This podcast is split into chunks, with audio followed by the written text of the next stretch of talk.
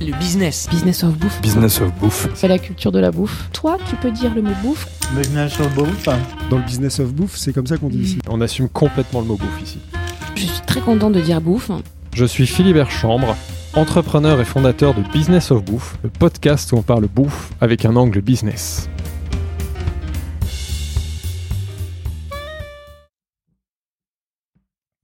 Bonjour à tous, bienvenue dans ce nouvel épisode de Business of Bouffe. Alors aujourd'hui, j'ai la chance de co-animer ce nouvel épisode avec quelqu'un que les auditeurs de Business of Bouffe commencent à bien connaître. Est-ce vraiment nécessaire de la présenter? C'est complètement nécessaire.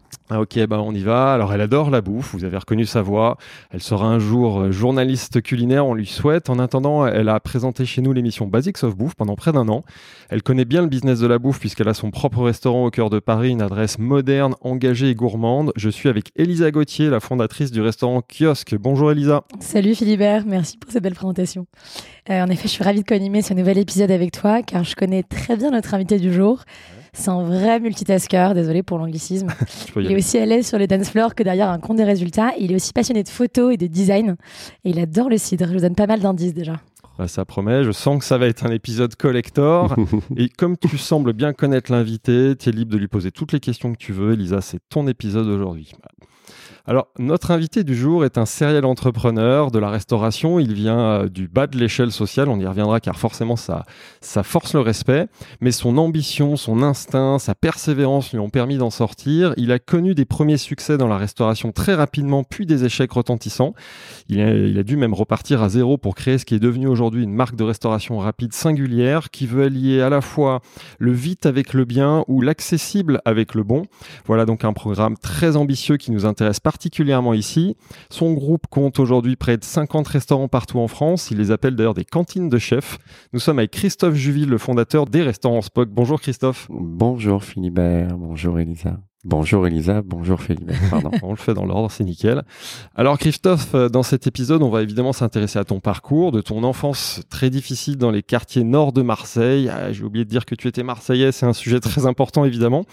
Je- je- je ouais. ne suis pas sûr qu'elle soit finalement très difficile cette enfance, si Eh je bah, peux me permettre de, de Bah, tu, vas nous, tu, nous, tu vas nous raconter tout ça. Donc, on va parler de ton enfance jusqu'à la création et surtout le développement de, de Spock.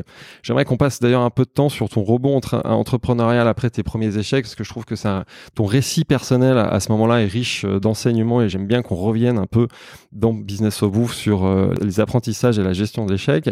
J'aimerais aussi qu'on passe un peu de temps sur l'organisation de ton groupe et notamment le modèle de franchise.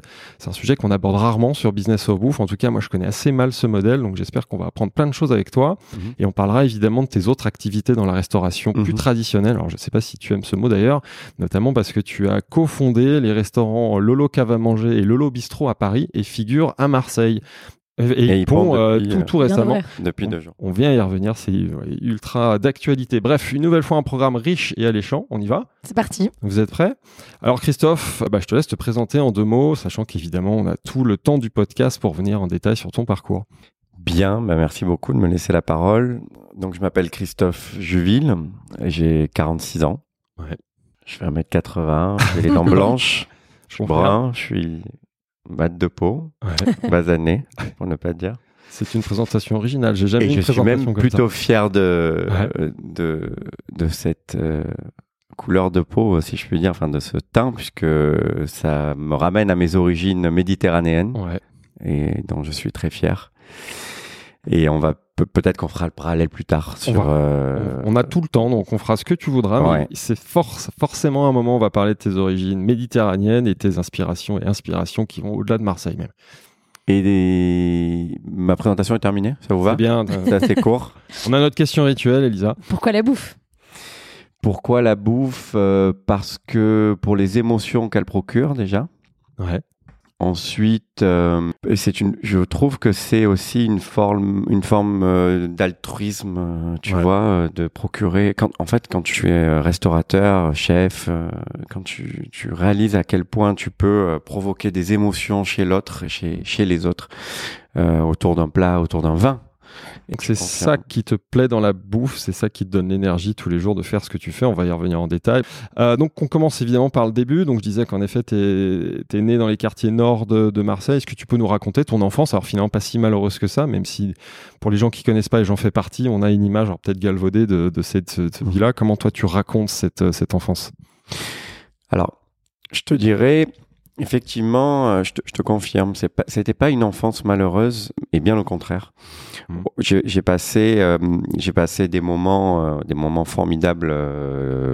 après, on était dans un contexte qui était, qui était, on va pas se mentir, hein, un contexte compliqué puisque quand tu, tu évolues au milieu d'une cité HLM, d'une cité qui est, qui est une cité dite sensible. Ouais. C'est plus compliqué parce que c'est un combat de tous les jours parce que parce que euh, ouais il y, a un contexte il y a une il y a une violence qui mmh. est qui est permanente euh, parfois une agressivité aussi euh, qui est qui est assez palpable mais à côté de ça il y a aussi des côtés qui sont bah, ça t'apprend la vie, ça t'apprend, ça t'apprend des, valeurs, certaines valeurs. lesquelles tu dirais justement? Ça t'apprend des valeurs, euh, ça t'apprend la loyauté, je pense, ça mhm. t'apprend euh, la persévérance, la résilience. Je crois que le mot c'est résilience. Hein. Ça mhm. t'apprend la dextérité. Je me dis qu'aujourd'hui, j'aurais pas pu euh, en être là où je suis aujourd'hui. Enfin, tu vois, d'avoir pas passé par là, voilà, de passer par toutes ces cases là et toutes ces mhm. difficultés. Et quand parfois avec euh, les problématiques de, de restauration que l'on connaît. Forcément, euh, quand tu as un réseau, euh, une cinquantaine de restaurants, plus on, va en parler, des restaurants parallèles, il y en a qui sont plus importants et plus graves que d'autres. Et je ne sais pas comment j'ai appris à, à, les, à, relativiser beaucoup, tu vois, à garder, prendre de la hauteur, à prendre du sang-froid, à se dire, mais en fait, rien n'est grave, il y a une solution à tout, ok, on se pose, euh, tu voulais faire quoi petit Aspirer à quoi? Ben, J'aspirais à, à, au final, euh, pas grand chose, en tout cas pas à la restauration. Pas à la restauration et j'ai envie de te dire pas grand chose non plus dans le sens où, quand, une fois de plus, quand tu évolues dans un.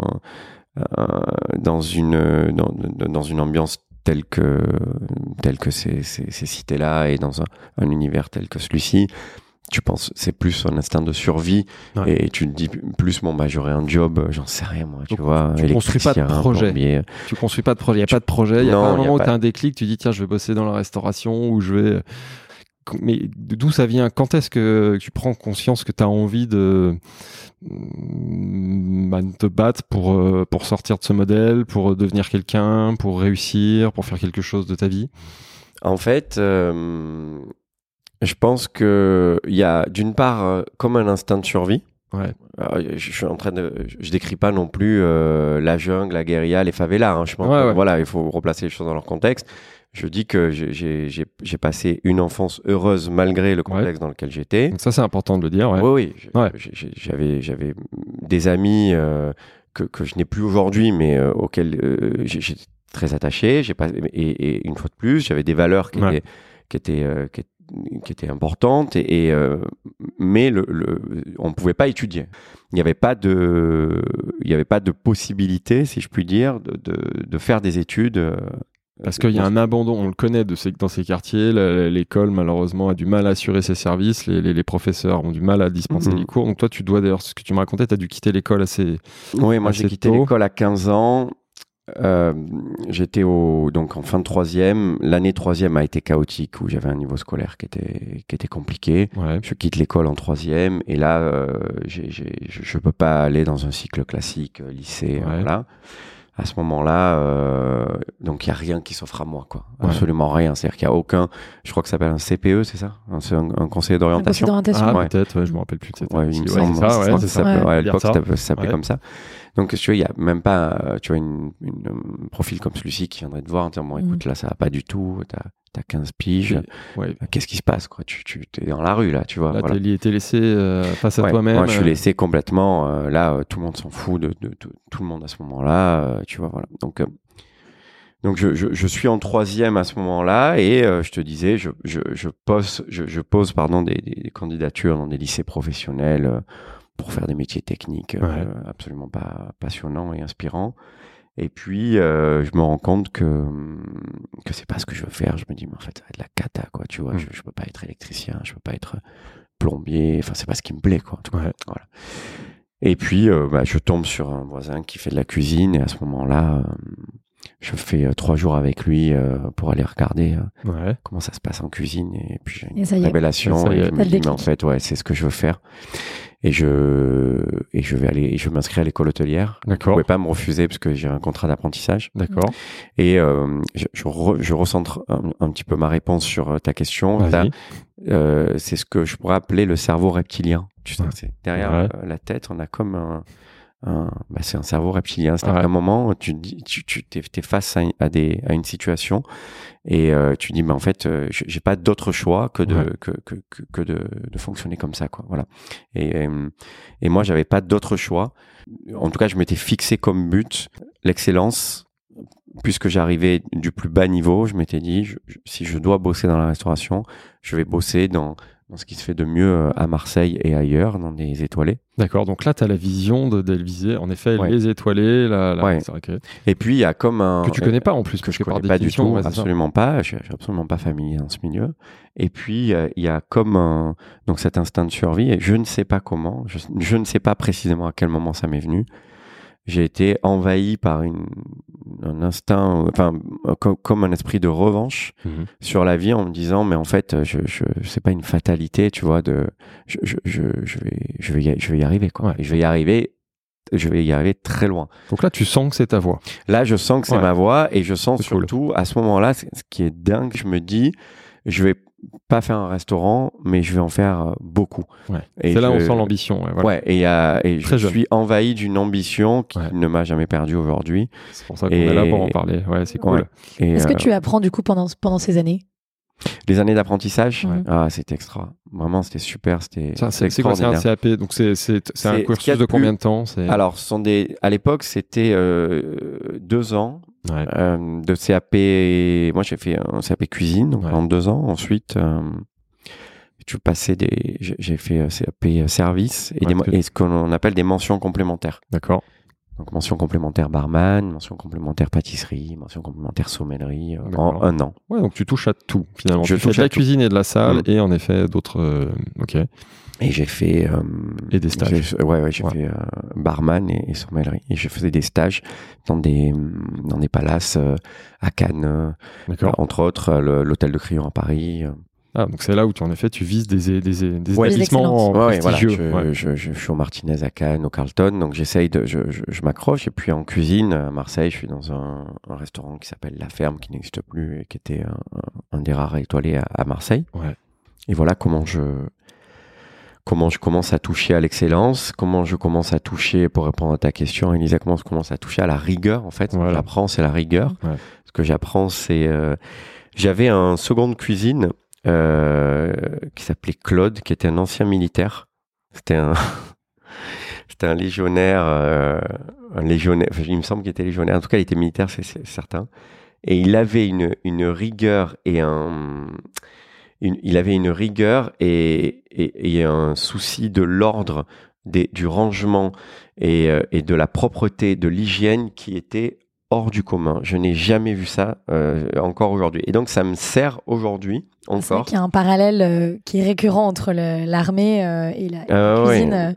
Ah oui, hallucinant. Mais quand tu bosses en cuisine à, à, à ce niveau-là, en, en, étoilé, du coup, forcément, tu apprends la propreté, tu apprends l'hygiène, tu apprends la rigueur.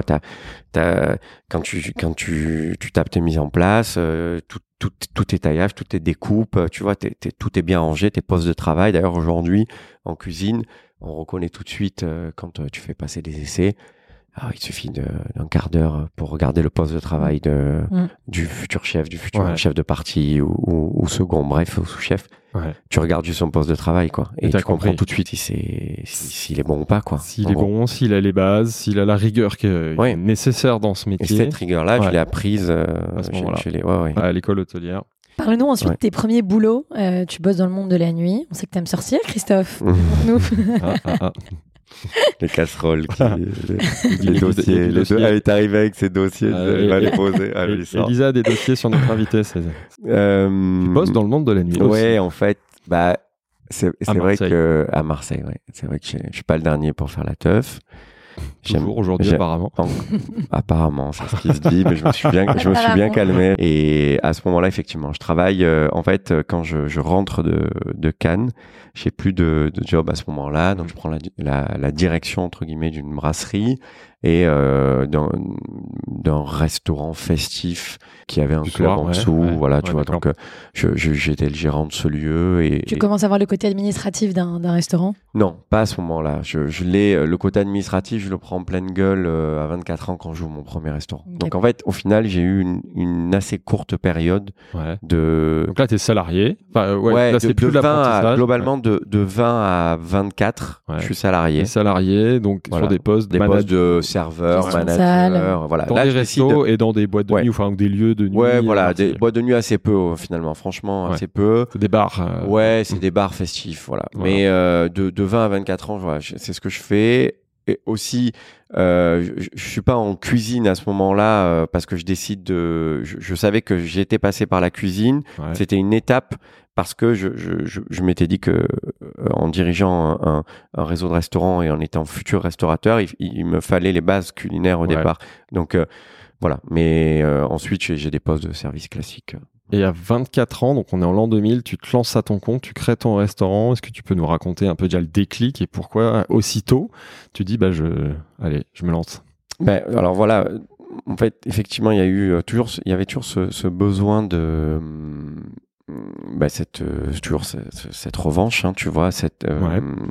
cette ambition qui, qui, qui, qui prend de plus en plus de place. Et puis, euh, à ce moment-là, je décide d'ouvrir mon premier resto et je me dis que ça sera le premier d'une longue série. longue série. Voilà. et j'ouvre un resto qui s'appelle La Girafe. J'ouvre ce resto, il est pas très grand, il fait une soixantaine de mètres carrés. D'accord.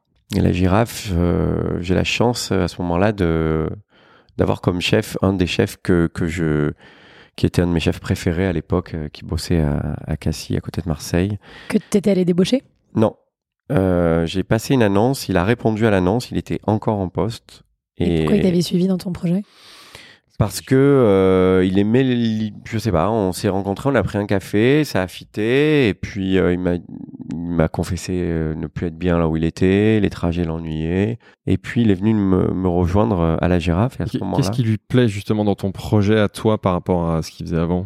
Je pense que il a été sensible au fait que je voulais déjà euh, à cette époque, euh, c'était pas un effet de mode, c'était une réalité pour moi euh, de travailler le produit et, Ah, le, Déjà à ce moment-là, il y a un Ouais, intérêt sur le sourcing. Absolument, oui. C'était, on avait mis vraiment l'accent sur le sourcing, et sur, sur évidemment le, le, le, le respect des produits ténors. Alors On est en aujourd'hui, 2000, hein. On est en on est en 2000. 2000, Ouais, ouais, donc c'est ce que j'allais dire. C'est ouais. bien de le replacer dans son Voilà. contexte.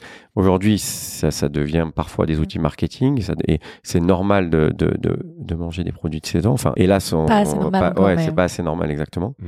Mais euh, à cette époque-là, hum, à cette époque-là, on, c'était quand même, je vais pas dire précurseur, mais Ouais, c'était- En deux- Si, en en- dire, en on peut le 2000, dire, c'est- Christophe. Ouais, tu vois, la norme. on était encore en plein dans les dans les grandes surfaces qui, enfin, tout- les pour euh, tout pour le plus grand nombre, c'était aller faire ses courses, c'était obligatoirement aller dans des grandes surfaces euh, et remplir ses caddies de, de tomates au mois de décembre. Enfin voilà quoi. Et toi, ça devient d'o- d'où cette sensibilité aux écoute- produits, au terroir au- La, la, la- ça me vient du des années euh, gastro, Ouais. belle maison étoilée que j'ai passé en cuisine euh, aux côtés de ses chefs. D'accord.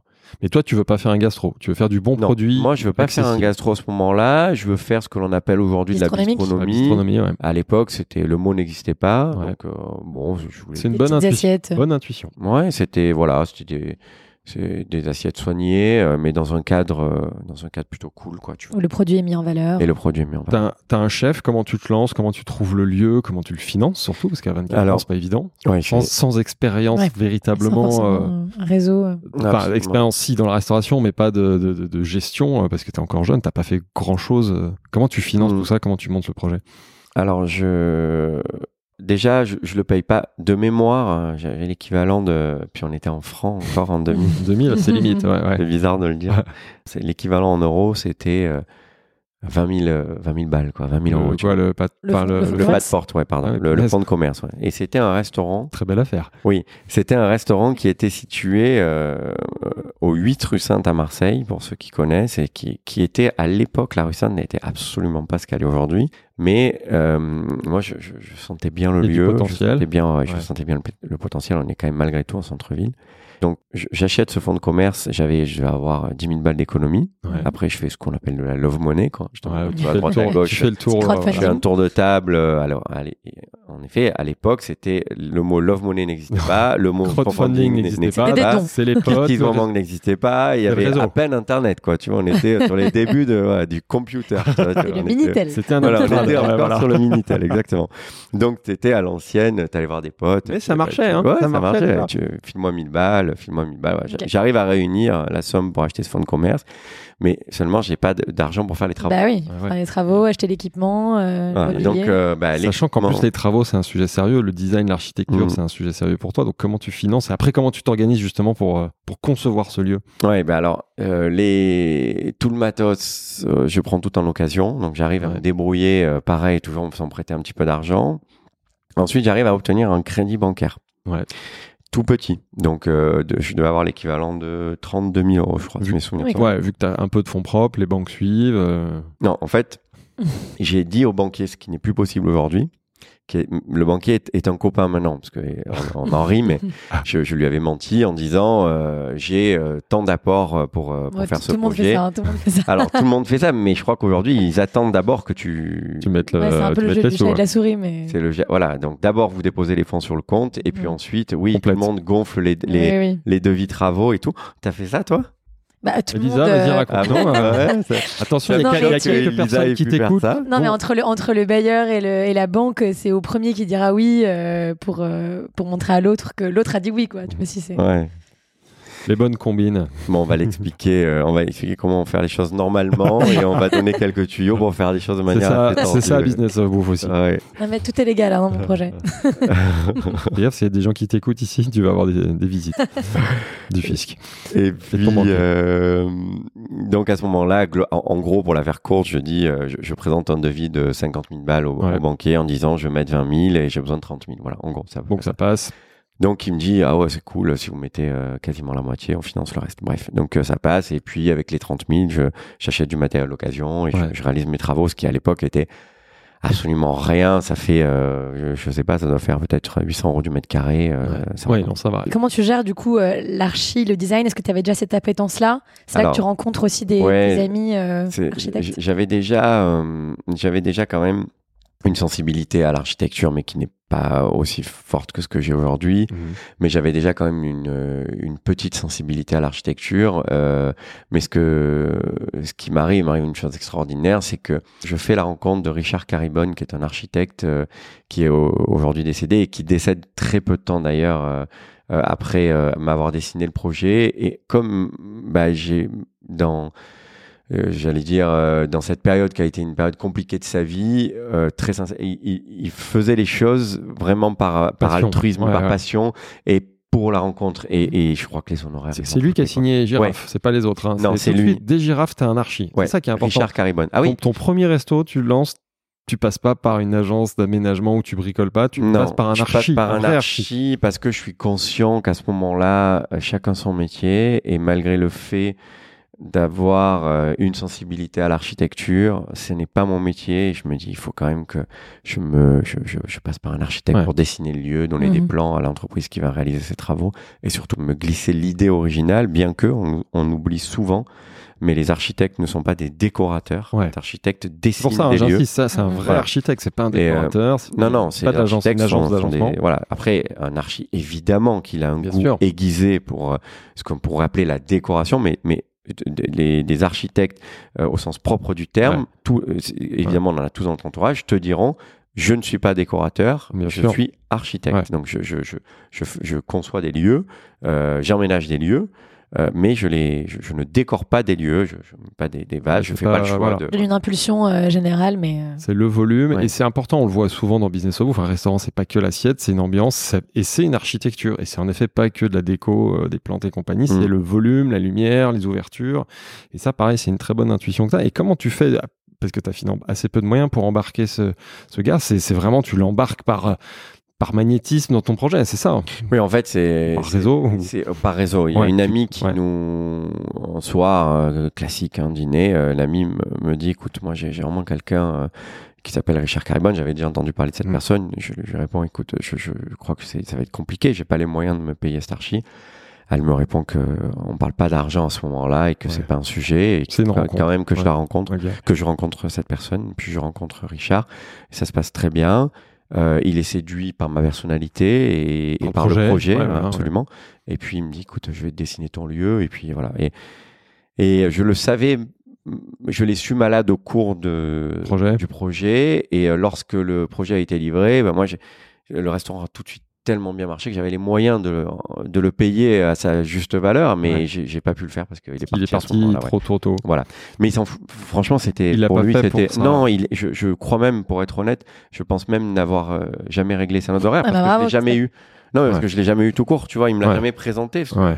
Voilà, il était venu voir le, resto euh, à la fin, et puis après, je crois qu'il qu'il est parti s'exiler euh, pour euh, voilà pour euh, finir. euh. Et c'est intéressant parce que là, on met vraiment le doigt sur euh, une particularité de tous tes établissements derrière, même euh, Spock, c'est l'architecture et un vrai, vrai, vrai sujet. Là, il y avait un gros travail de lumière sur ce, lieu-là, puisqu'on avait 56 bougies D'accord sur les murs. raconte, ouais, ouais. Euh, qui, qui permettait d'avoir une perspective lorsque tu rentrais dans le resto. C'était comme le resto était assez étroit. Lui, il avait joué de cette étroitesse pour dire on, on- on- de handicap, on va en faire euh, Force, une, une ouais. force. Et puis, on, on va euh, euh, intégrer deux rangées de lumière. Euh, et ça va et tous les soirs tu devras bien te faire chier à allumer Ouais, les C'est 56 des, vrais- bougies c'est des vraies bougies, hein, Oui. c'est pas des trucs. euh, C'était des vraies. Ah, Ouais, d'accord. c'était des vraies bougies, tu- ouais. T'as dû te faire chier. Ouais, et, tous les, et chaque soir, on mettait les bougies photophores, hein, ce qu'on appelle là. tu Ouais. sais, les bougies, ouais. et, et chaque soir, on posait ces bougies-là et on les allumait. euh. Mais par contre, il y avait une Ça valait le ambiance. coup, voilà. Donc en 2000, euh, ça n'existait pas et on- Ouais. on avait ce- cet esprit-là. le restaurant marche tout de suite? Le restaurant marche tout de suite. Ce qui était assez drôle, c'est que à l'époque, quand euh, j'avais cette carrière euh, noctambule, euh, j'avais comme client les joueurs de football qui venaient parce qu'ils aimaient bien ce genre de lieu. Et, moi, j'étais assez proche de de trois d'entre eux euh, et qui mais qui étaient trois champions du monde. De- Des joueurs de, voilà, Ouais. ça, des joueurs de Marseille. Des euh, joueurs de Marseille. Et à l'époque, Ouais. ma- alors d'une part, je m'intéressais au foot, ce qui n'est plus du tout le cas aujourd'hui. Et à l'époque, euh, en 2000, l'Olympique de Marseille avait déjà été champion de France, Ouais, euh, et, et champion d'Europe, bien, Ouais, sûr, bien sûr. mais surtout, c'était une équipe. euh, c'était bah, des Euh, étaient- internationales. c'était- voilà. C'est des grosses influences. vieilles Ouais, ouais, ouais. voilà. Et du monde. et c'était la, la grande époque de Franck Leboeuf, de euh, Laurent Blanc, euh, William Gallas, Florian Maurice, euh, Dugarry, Pires. Qui étaient du coup tes clients du restaurant. qui étaient des Ils sont copains. devenus des clients du restaurant. Voilà, et qui sont devenus euh, des clients. Et lorsque je j'ai j'ai quitté l'endroit dans lequel j'étais, euh, qui était un- le restaurant festif, festif pardon, où ils étaient en, en, en client, euh, ils sont venus, euh, ils venaient manger quasiment tous les midis après leur entraînement euh, dans ce dans mon restaurant euh, pour venir euh, déjeuner et euh, parfois le soir. Et lorsque les clients, lorsque les passants euh, tournaient la tête et regardaient euh, et, et qui voyaient un restaurant quasi vide mais avec une table où tu avais cinq champions du monde à table. euh, Les ah bah oui, c'était très rapidement, en, en peut-être une semaine, le bruit a, a couru assez vite. C'était l'endroit où il Et- fallait être. Ouais, c'était l'endroit où il fallait être. Et puis après, j'avais mon réseau à Marseille, on va pas se mentir. Donc là, Je suis Marseille pas, puis. pas besoin d'agence de presse, d'agence de RP, c'est ton réseau issu de ce milieu Oui, il y avait mon de la- réseau de la et- nuit. Et puis, pour être honnête, il y avait hélas euh, une offre qui était quand même assez réduite à Marseille euh, à cette époque-là, quoi. La lieu- scène culinaire n'était pas la même qu'aujourd'hui. Parce que si on résume Girafe à ce moment-là, c'est donc un bon sourcing, un chef qui a du talent et surtout un lieu incroyable, singulier. Oui, c'est Ouais. exactement. On, on conjugue un petit peu euh, tous ces éléments-là. et des puis- premiers clients qui ont créé le. Puis voilà, et puis euh, c'est anecdotique. Hein. Là, je vous raconte juste cette anecdote, mais il y a, il y a effectivement ces, ces, ces joueurs de foot qui étaient Ouais. là et qui Ouais, contribuent à, à apporter cette notoriété. Puis moi, j'ai aussi mon réseau et, et les copains qui viennent, et le tout cumulé. euh, Le deuxième resto, qui vient assez vite, je crois trois ans après, tu peux nous raconter euh, comment ça se passe? Oui, trois ans plus, quasiment, ouais, deux ans et demi, trois ans euh, après. Donc on est en 2004, 2003, pardon, parce Mhm. que la girafe ouvre le 15 septembre 2000. Euh, 2003, euh, j'ouvre euh, Z. Z, Z. ça veut dire quoi? Z, c'est Z-E. Je suis pas marseillais, hein, ça- je sais pas si ça veut Alors, dire. Z, euh, c'est une expression marseillaise, euh, je dirais, alors je sais pas si on peut dire bienveillante, mais je cherche le mot vraiment pour l'exprimer. C'est une expression, tu sais, c'est à Marseille, on a et dans le en provençal, j'ai envie de dire, tu vois, c'est c'est quand même traditionnel. euh, Z, c'est euh, c'est plutôt affectif, tu vois. euh, euh, alors, est-ce que c'est tiré de la célèbre euh, partie de cartes de de Marius euh, Ah, euh, au bar de la Marine à Marseille, j'en sais rien, où il dit tu me fends le cœur. euh, et il dit oui, je, je suis quasi sûr qu'il place dans Zé. cette ouais. osé. Donc Ça Z, dépend des fois. c'est une expression marseillaise. Voilà, c'est une expression marseillaise plutôt euh, plutôt affectueuse. C'est une expression Voilà, marseillaise qui c'est c'est mignon. Tu vois, tu t'appelles quelqu'un Zé. Tu voilà dans un contexte, tu dis oh Zé, t'as t'as t'es allé manger où hier? Oh Zé, t'as t'as vu euh, je sais Mhm. pas moi Et- tes enfants. le- euh, Zé, tu viens à la pêche. euh, Zé, voilà. Et le lien avec le concept, c'est que c'est un plus petit restaurant que Girafe ou ça n'a Alors, rien à c'est voir? Un énorme. Ouais, Je crois que justement c'est l'inverse. ouais, voilà. C'est un énorme restaurant. Ouais. ouais. C'est, c'est, c'est vraiment Donc un le nom n'a rien à voir. euh, voilà, Ouais, le nom, ouais. Et puis le, le restaurant est vraiment euh, sur le vieux port de Marseille, donc pas très loin de, de coller une, un club qui s'appelle le Trolleybus à Marseille, entre le, justement le bar de la Marine et le Trolleybus. D'accord. Et euh, donc j'ouvre, euh, j'ouvre ce resto à ce moment-là et euh, j'ai cette chance de faire la rencontre de José Morales, qui est qui est l'archi Ouais, qui qui qui je, je parlais de lui tiens c'est marrant je parlais de lui il y a trois jours Mhm.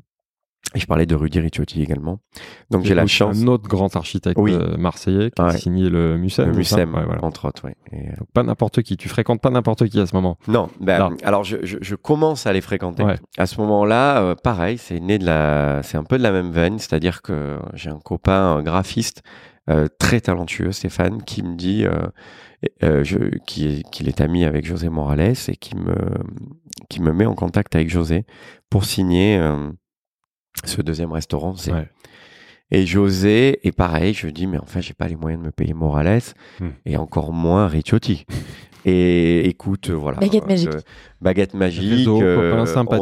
Ondine, euh, je me souviens encore de ce dîner à la girafe. Ouais. Je les rince toute la soirée, Ah, on c'est ça le picole. bah ça voilà, ouais. je les rince toute la soirée, on picole, et puis effectivement, une heure tardive, on se dit, on se tape dans la main et on se dit, on fait ce projet ensemble. Et euh, on est d'accord, les gars, Ouais. j'ai un forfait honoraire qui va être ridicule, ça va vous faire rire, mais non, on s'en fiche. On fait On commence à avoir un, Tu leur fais signer un pattern où tu Tu leur fais signer arrives à la table. les gens dans ta vision et ton. C'est à peu près ça. Et je pars sur le projet et je et ce qui les séduit aussi, c'est que je leur dis euh, c'est full confiance. Donc euh, je vous donne voilà les clés Ouais. et faites ce que vous voulez, éclatez-vous et euh, je suis absolument pas derrière eux pour regarder tout ce qu'ils vont faire. Donc euh, je signe, je j'arrive à, à- à faire mon, mon crédit bancaire classique. Mhm. Bon là, t'as un premier business qui tourne, donc Ouais, c'est plus j'ai un premier facile. business qui tourne, c'est plus simple. Donc j'arrive à embarquer avec moi la banque d'origine que j'avais qui me refinance Ouais. le- le projet. C'est devenu un pote, donc on- il est C'est fidèle. devenu un pote, absolument. Il me finance le projet. Et puis, euh, et puis je fais ma première visite de chantier et je vois un trou noir. Euh, le, le resto est un trou qui fait un peu plus de 250 mètres carrés, Ah ouais. euh, tout noir. Donc ils Il avaient tout pris tout au peint. pistolet à Ah peinture, ouais. tout complètement noir. Oula. Ouais, et là je suis très inquiet. Je me tu dis, dis, merde, je l'appelle, et là je me dis, là les gars, euh, je veux bien vos délires d'archi. euh, là on est quand même sur le vieux port de Marseille. On va Et se c'est un restaurant surtout. C'est un resto. Là, qu'est-ce que vous allez faire là? Et en fait, il, il m- il me rassure en me disant, écoute, t'inquiète pas, laisse-nous faire. Une fois de plus, le deal c'était que tu nous laissais faire. Donc tu nous laisses faire, tu reviens à la livraison. Il y a une prise de risque. hein. Grosse prise de risque. Je les laisse faire. Ils, ils arrivent à sortir un lieu qui est pour l'époque complètement dingue. Et euh, et puis je suis tellement fier parce que euh, c'est José Morales qui l'a signé, euh, Rudy qui a qui a glissé quelques idées. On peut pas dire qu'il a Participé, ouais. signé, mais il a participé. mais voilà, il a participé. Moi, je, je suis également très fier parce que le deal aussi, c'était que ils viennent, euh, ce que l'on, ce qu'on on pourrait dire à Marseille, une expression marseillaise, c'est manger à ouf. Ouais. Ça veut dire quoi? C'est marrant. Manger à ouf, c'est à Marseille. ah bah, c'est très Marseille ça pour le coup. Ah, Vas-y, Quand vas-y. tu dis, Quand tu dis manger à ouf, c'est ne pas payer. D'accord. C'est quoi ça veut dire euh, Parce que t'es invité ou c'est parce que tu te barres ah, euh, drôle, Abraham. Les deux, mais Qu'est-ce qu'il raconte ouais, Non, Je, non, je savais qu'il allait être collector. ce Manger à ouf, c'est euh, c'est pas payer. D'accord. Mais je, je crois que ça se dit encore. Hein. Ouais. Et une fois de plus, c'est très marseillais, quoi. Voilà. On apprend à des choses. Et alors, Mhm. du coup, Zé, t'as- ils arrivent Alors, à ils viennent sortir. manger à ouf, Ouais, mais voilà, en fait, ouais, voilà, ils viennent c'est pas ça. vraiment manger à ouf dans le sens où euh, c'est leur zone horaire, quoi. Si tu veux, je les, je les paye euh, un Oui. petit peu en, En nature. en- ouais, et puis ils, ils aimaient bien à l'époque, euh, ils aimaient bien le pinard, La quoi. Donc, bouffe, euh, passer des ouais, bons ouais, moments, ouais, ouais. ouais, c'est ça. Donc, qu'est-ce qui se passe avec ce restaurant? Écoute, on ouvre ce resto, ça se passe super bien euh, pendant deux ans, ça cartonne. C'est euh, le, le, le resto euh, à la mode à l'époque. euh, Enfin, j'étais pas le seul, mais ça faisait partie des restos cool de, de Marseille.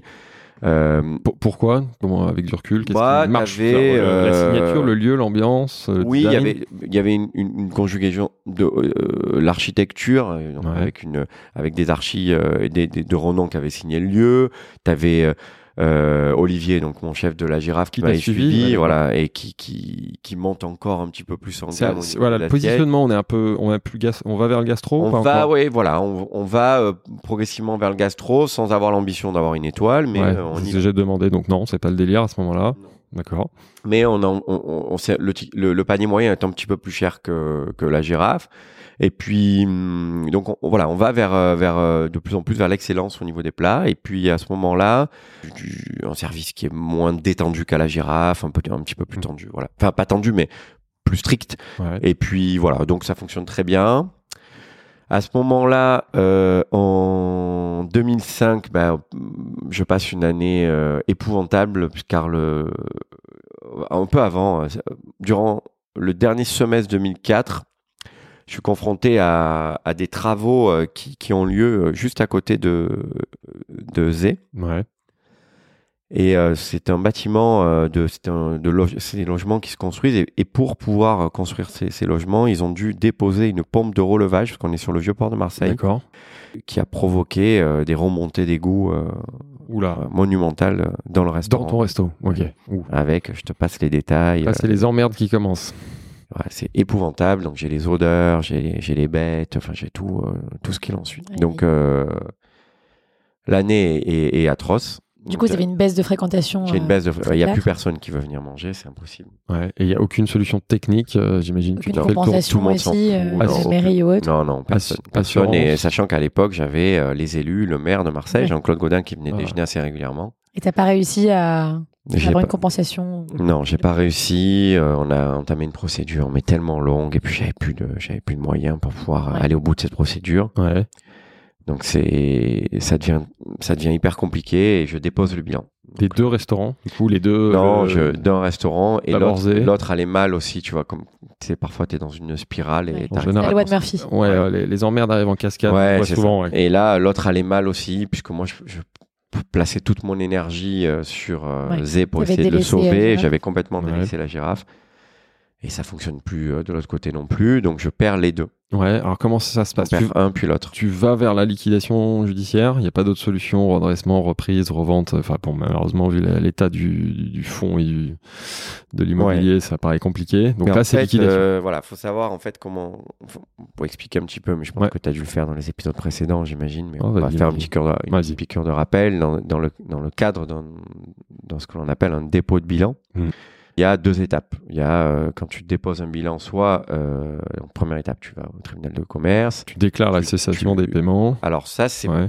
euh, le, par, par nature, ça se fait. Quand Ouais. tu déposes le. Ouais. Alors j'ai peur de dire des bêtises. Il faudra bien sûr peut-être Ouais, que tu, grave, corriges ça, je sais pas, dans un énoncé euh, auprès d'un avocat fiscaliste, on sait jamais. T'inquiète pas. Que personne ne m'en veuille si je. On est là pour apprendre à travers ton témoignage. Bon, voilà. En tout cas, à cette époque, c'était comme ça. C'est-à-dire que tu, le- la première des, des- des démarches, c'est déposer un bilan. Ensuite, tu es en cessation de paiement, forcément, parce que tu as déposé un bilan. Donc, tu as- la société n'a plus les moyens d'honorer ses créances.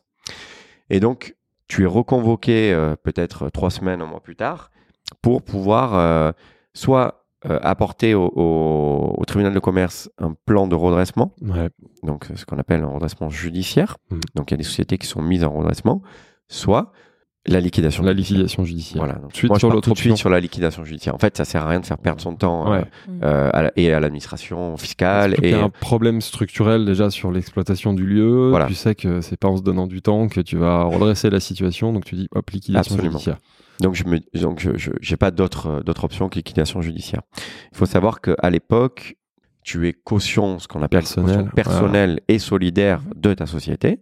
Donc ça, ça arrive encore parfois et il ne faut enfin, dans la mesure du possible, il ne faut pas Ouais. l'accepter. C'est peut-être le conseil que je t'avais donné, Elisa, Ouais, quand on sûrement. avait échangé là-dessus. Euh, Je, donne le même à tous les entrepreneurs qui me contactent. Je dis évitez dans la mesure du possible la caution personnelle, ce qu'on a vu. Et là, c'est ce que tu es en train de raconter. Beaucoup, beaucoup d'entrepreneurs se mettent dans le rouge à cause de ça. Oui, alors ce qui est aussi délicat, c'est bien que tu, tu- que tu le précises, mais il faut aussi préciser un autre point, c'est que euh, là, tu flirtes avec, lorsque tu as soit un bailleur, Mm. soit un, un bailleur classique, soit un bailleur institutionnel, soit, euh, voire même une banque, Ouais. et que si la banque ou c'est les personnes que je viens de citer, tu ne leur donnes pas ta caution personnelle et solidaire, ils peuvent te dire, légitimement, entre guillemets, euh, si vous vous-même vous ne donnez pas votre caution, ça veut dire que vous n'avez pas vous confiance en vous. vous, croyez pas, bien sûr. et, et vous venez me demander de l'argent et vous me demandez à moi d'y croire. Ouais.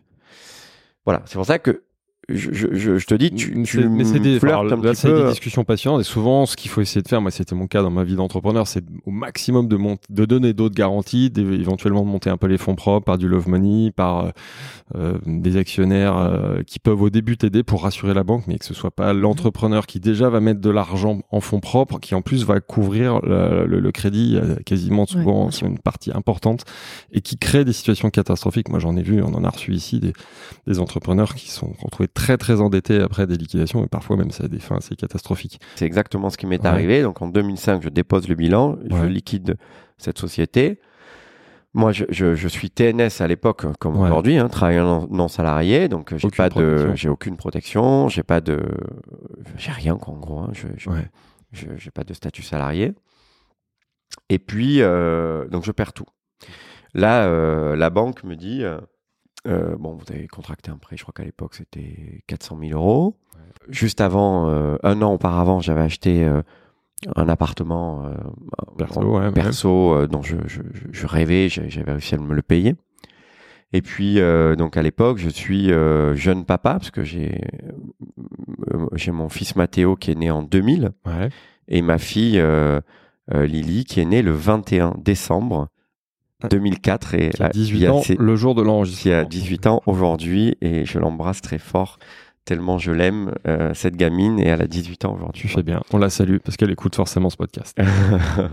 et puis euh, et puis donc Lily euh, venait de naître bref et donc je me retrouve avec les deux gosses à ce moment-là Mm. et, et la, la maman hein, de Ouais. mon ex euh, compagne euh, Vanessa qui assume euh, cette situation avec moi et je je l'en remercierai jamais assez euh, d'avoir tu sais, euh, Tapi disait derrière un grand homme se cache une grande femme. Alors je ne sais pas si je si j'étais ou si je suis un grand homme, mais en tout cas à l'époque, Il y avait, il y avait euh, elle, quelqu'un derrière elle, elle pour est- soutenir voilà, ça. elle, elle était là euh, à cette Et époque-là. forcément, le Et conjoint, il est mis à, à contribution dans ces moments-là. Parce que là, la banque te demande de- du coup, enfin, tes cautions personnelles d'une Caution partie. de personnelle, la banque me dit voilà, c'est la fin Te prennent ton appartement, euh, ouais. on vous prend l'appartement. Donc on saisit, c'est ce qu'on appelle une, il y a une Ouais. hypothèque judiciaire qui vient en plus de euh, la levée de caution solidaire. Et toi, comment tu vis ça par rapport aussi au regard des autres, euh, à ton estime de toi? Alors elle est elle est très pertinente cette question. Euh, je le vis très mal Euh, parce que à cette époque-là, euh, déposer, enfin liquider une société et déposer le bilan, c'était un crime. Ouais. C'était considéré comme euh, un meurtre. Tu vois, t'avais euh, voilà, avec préméditation du coup. Parfois, tu vois, tu te disais, ben en fait, euh, et euh, à Marseille on appelle ça planter les gens. Je crois qu'on le dit aussi à Paris Ouais. d'ailleurs. Mm. Ah ben il a planté euh, machin. Ouais, et puis il, il, a planté laissé, il a laissé des créanciers. Il a laissé, voilà. euh. Et moi, je fais le choix à cette époque-là. Alors, non pas parce que je ne veux pas entendre ce genre de phrase, évidemment, ça me plaît pas de l'entendre, mais surtout par conviction, parce que les fournisseurs avec qui je bossais à l'époque, on n'avait pas, on avait très peu de gros fournisseurs comme euh, aujourd'hui, on pourrait avoir Transgourmet, Pomona, enfin tous ces gros fournisseurs. Ouais. À l'époque, on avait vraiment des, nous, on travaillait avec des, des tout petits fournisseurs, hein, l'équivalent de euh, terroir, tu Ouais, vois, ok. des, des- le petit boucher, euh, voilà. Et je fais le choix de tous les payer. Parce que je me dis, je vais continuer de bosser avec eux d'une part, et d'autre part, je ne pouvais pas les regarder dans les yeux. J'étais Mais copain t'avais encore avec du cash pour les Et- payer? Non, j'ai Bah, et d'ailleurs, c'est voilà, c'est c'est pas la loi. Non, c'est bien de préciser. T'as pas le droit de le tu faire. dois parce que ça veut dire que tu privilégies. voilà, tu dois privilégier euh, l'État, créances l'URSSAF. privilégiées. L'État, Je, l'URSSAF. je connais le sujet, ça m'est arrivé, mais Oui, mais la même alors, chose que pour- toi, ça t'honore. Merci, mais pourquoi pris un- Mais t'as pris un risque. J'ai pris un risque. Ouais. Alors pourquoi euh, et pourquoi Mais il faut l'expliquer Bah, pourquoi. Vas-y, vas-y. Pourquoi euh, ce qu'on appelle les créanciers privilégiés Parce que les créanciers privilégiés, par nature, ils sont privilégiés parce que c'est nous. Les créanciers privilégiés, c'est les c'est les c'est euh, les contributeurs, c'est nous, c'est euh, c'est les- c'est la France, c'est l'État, c'est les citoyens. C'est-à-dire que la TVA, voilà, c'est les impôts, le fisc. les voilà. impôts, le fisc, mais qui paye la TVA C'est c'est toi, c'est moi, c'est nous, c'est- ce sont les Mhm. citoyens. hein. Quand on va acheter euh, un ordi, on paye de la TVA dessus. Donc euh, la TVA, c'est l'argent de l'État, du contribuable c'est l'argent du contribuable et du citoyen. Voilà, donc ça c'est la première des choses. L'URSSAF, c'est la santé et la retraite. Mhm. Ce sont des créanciers privilégiés, Ouais. ce qu'on appelle. Donc euh, privilégier le boucher et le poissonnier de la retraite euh, de chacun, euh, c'est pas la règle. C'est pas la règle. C'est pas la règle et c'est même pas légal. T'aurais pu être embêté par ça après une Voilà. tolérance et ton liquidateur a laissé passer le truc, heureusement. Mais ça te permet Voilà. de continuer à bosser parce que évidemment Alors- Marseille, j'imagine, j'ai connu ça avec ma Savoie d'origine et c'est dans Mm. plein de régions. Puis c'est un petit monde. Toi, t'as pas envie de te mettre à dos une partie de tes fournisseurs d'avant. qui Non, j'ai pas envie de me planté. mettre à dos. Et puis Ouais. surtout, tu sais, Marseille, c'est pas très grand. Ouais, Puis, voilà. À l'époque, c'est tout est centré autour du vieux port, quand même, du Ouais. centre-ville. C'est encore un peu le cas. Donc, euh, on se connaît tous, voilà. Et, et les, et, et les gens, enfin, tout le monde savait que, que connaissait la situation, connaissait ma situation, connaissait le cette situation chaotique. Que moi, je vivais très mal cette situation. Effectivement, pour rebondir sur la question de Elisa, Ouais. je vis hyper mal cette situation. Et je me dis, mais comment je vais faire pour re- repartir? Comment je vais Ouais. faire pour remonter après un, un- un échec aussi lourd? Euh, J'ai plus de maison. Je me retrouve avec les deux gosses. J'ai plus de salaire. Je suis à la rue. Et j'ai que, euh, enfin, que le- on, on n'a que le salaire de Tu Vanessa qui à l'époque bossait chez Air France. Comme je le disais en intro, tu repars à zéro. Je repars à zéro, mais pire. Ouais. que quand j'étais à zéro, j'avais pas de dette. Ouais, là, t'as de la Là, dette. je repars avec des. Ouais, dettes. c'est pire. C'est ouais. Je, re- je regarde chaque fournisseur dans les yeux, mes fournisseurs, mes petits fournisseurs, en leur disant, j'ai encore en, en tête la somme que je devais au boucher. Ouais. Donc je regarde chaque fournisseur, il s'appelle Pascal, là, ce boucher, Mm. et je lui dis, euh, euh, je, je te paierai jusqu'au dernier centime. Ouais. Donc euh, fais-moi confiance, je vais réouvrir Un euh, autre une, autre affaire. Et donne-moi la première livraison, laisse fais-moi du crédit sur la première livraison, je vais tout te payer. Retour. Comment tu te relèves? D'où te vient cette énergie? Euh, je, alors, pareil, le cerveau reptilien. Tu te dis, il faut absolument que, que, que, que j'y aille, quoi. Voilà, j'ai pas d'autre solution que de m'en sortir encore cette rage dont tu à parlais. la rage, quoi. de La rage. rebondir. Et de une fois de rebondir. plus, c'est pour ça que j'insistais sur l'enfance heureuse, malheureuse. C'est, si c'était à refaire, je referais exactement la même chose. C'est ce Ouais. que je te disais. Ouais. Je, je, je- tu, tu redistribues le, le jeu. Le, je prends le jeu tel que, que, que je l'ai eu, tel qu'on me l'a donné au départ, avec Ouais. mes parents très modestes, euh, pas de frères et sœurs, personne pour m'aider. Enfin, je veux faire pleurer personne, mais Ouais. tu vois, je, je reprends exactement les mêmes choses. Tu t'es jamais dit je vais prendre un travail salarié euh, Non. pour euh, assurer Ah non, mes non, arrières? Non, au contraire, tu vois, ça m'a donné une rage. euh, voilà. T'as- vu que tu as déjà, Ouais. t'as déjà réussi une fois, tu te dis si j'ai réussi une fois à monter tout ça, je vais réussir à le faire une Ah ouais. Surtout que tu là, as compris que si ça a planté, c'est pas de ton fait et tout, pas C'est ça. complètement de ton fait, même si, bon, après, on peut toujours. euh, Et quand même, même si Voilà. ça l'avait été, tu prends. Et puis ce qui ne te tue pas te rend plus fort et, Ouais. et- et tu apprends. Et t'as appris. Tu et prendre tes erreurs. et c'est mieux qu'une Ouais. formation en école de commerce. Ah, t'as euh, géré un business, Ah bah sûr, et de. A à Z. De A à Z. Donc, t'as envie de rejouer. C'est ça, tu as envie de rejouer et là tu dis de toute façon qu'est-ce que j'ai à perdre? De là où je viens, Ouais. en fait j'arrive déjà, enfin passez-moi l'expression, mais j'arrive de la merde quoi. Ouais. tu vois. J'arrive de, de plus bas que ça, on peut pas. Enfin, Ouais. on peut, mais on peut toujours. C'est la rue. Mais, donc je, je repars. Tout de suite, tu te dis, enfin, il n'y a Tout de pas, y a suite, je pas de période de dépression, je pas, Non, de non, non. quelques mois, c'est tout de suite, tu dis, j'y retourne. Et Ah. là, et comment ça se passe? Là, euh, je dépose le 2 janvier. Je dépose le bilan. Le 3, je bosse au bar de la Marine euh, chez mes amis. Mhm. euh, de l'époque, euh, que j'ai toujours d'ailleurs, mais qui à l'époque me disent, bah, à la Marseillaise, Mino, parce qu'ils étaient euh, plus âgés que moi, Mino, viens travailler Viens, avec viens nous. bosser, ouais. Voilà, tu, tu te mets euh, là en euh, derrière la caisse et tu nous tiens le, le lieu et tu prends la, la direction du bar de la Marine le soir. Tu nous aides à, à aller faire les caisses proprement. Euh, voilà, ils avaient, ils avaient besoin de, de quelqu'un de confiance pour pouvoir gérer le lieu. Donc je, je pars sur, sur ce schéma-là pendant quelques mois, le temps de, pouvoir me, refaire une santé financière, de pas être non plus dans, un, désarroi profond et puis surtout euh, dans un trop dans un gouffre financier. Et puis à ce moment-là, j'ai une opportunité qui m'est présentée par euh, les Galeries Lafayette de l'époque, euh, euh, par le numéro 2 et le numéro 3. Le numéro 3 des Galeries Lafayette, Roger Villeneuve, était un Marseillais d'origine avec qui j'avais eu une très bonne entente. Ça se passe hyper bien. Euh, Ouais. il, a, il a confiance en moi, il, a, il aime ma personnalité, il aime mon approche, il aime ma façon de voir les choses. Bref, Il était Euh, au courant de l'histoire de Zé? il est au courant. Alors, ce qui est marrant, c'est que j'ai- encore le souvenir d'un soir où, où il me fait comprendre qu'il a compris qu'il m'a sauvé.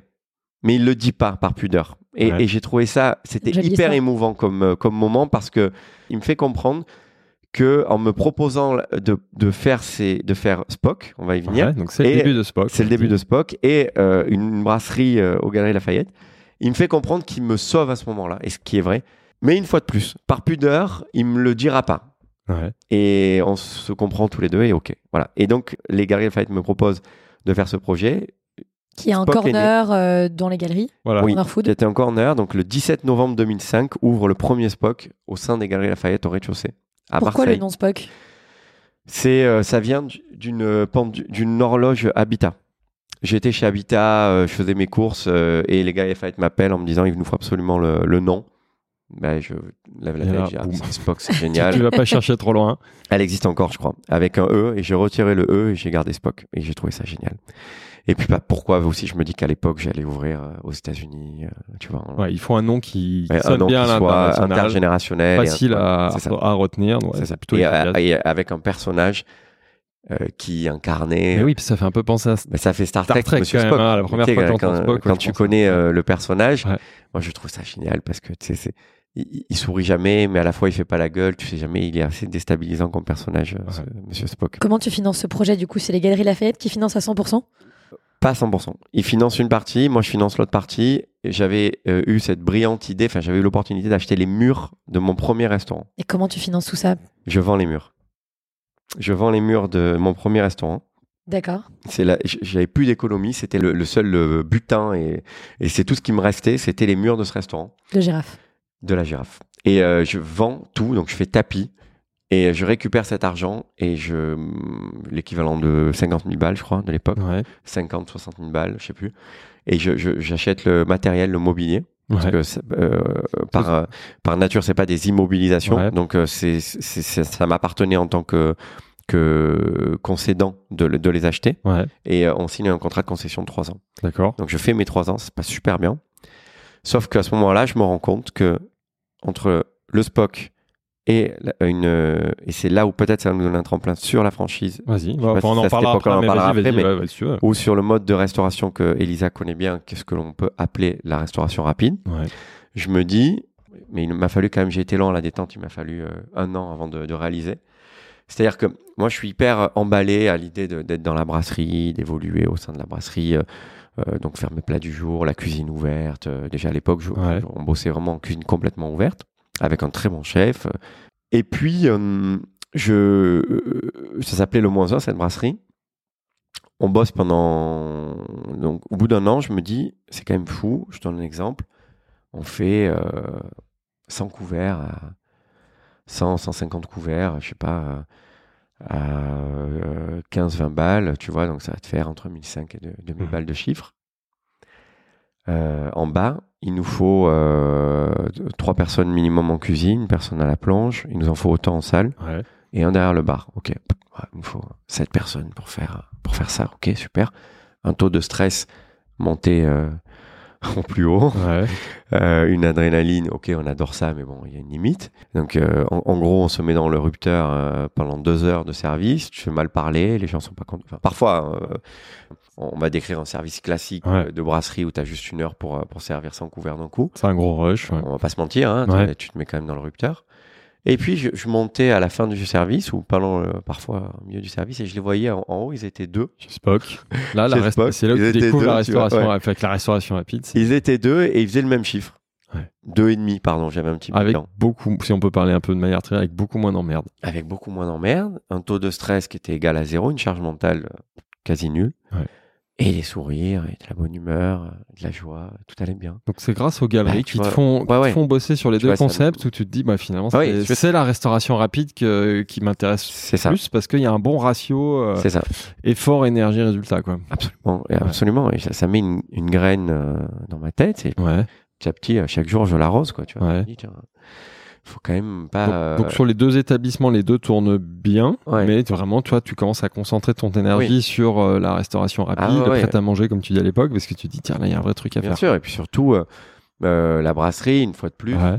Quand tu as dans la brasserie un chef qui est pas là, quand tu as un, un second, bref, ouais, c'est la cata. Tu peux presque parfois fermer euh, carrément. euh, Oui, t'es complètement dépendant de. voilà, tu es ton complètement staff. dépendant de ton staff. Et, et ce qui n'est pas le cas bah, de la restauration rapide. Comment tu résumerais le concept de ce premier Spock à l'époque? En fait, il il avait aucune identité réellement. Donc il n'y avait pas de. On était noyé au cœur de, de- du rez-de-chaussée des Galeries Lafayette. Je le résumerai euh, assez impersonnel. euh, il était. Il avait juste l'enseigne et le nom qui était cool. Ouais. Après, euh, l'offre n'était pas n'était pas définie. On n'arrivait pas. euh, Enfin, on n'arrivait pas. On s'était pas vraiment penché sur le sujet, quoi. Tu vois, on n'avait pas taffé le le, Le le concept, concept. ouais. euh, on- En réalité, on, a- on avait répondu à une offre et un cahier des charges que les Galeries Lafayette nous avaient donné. Ouais.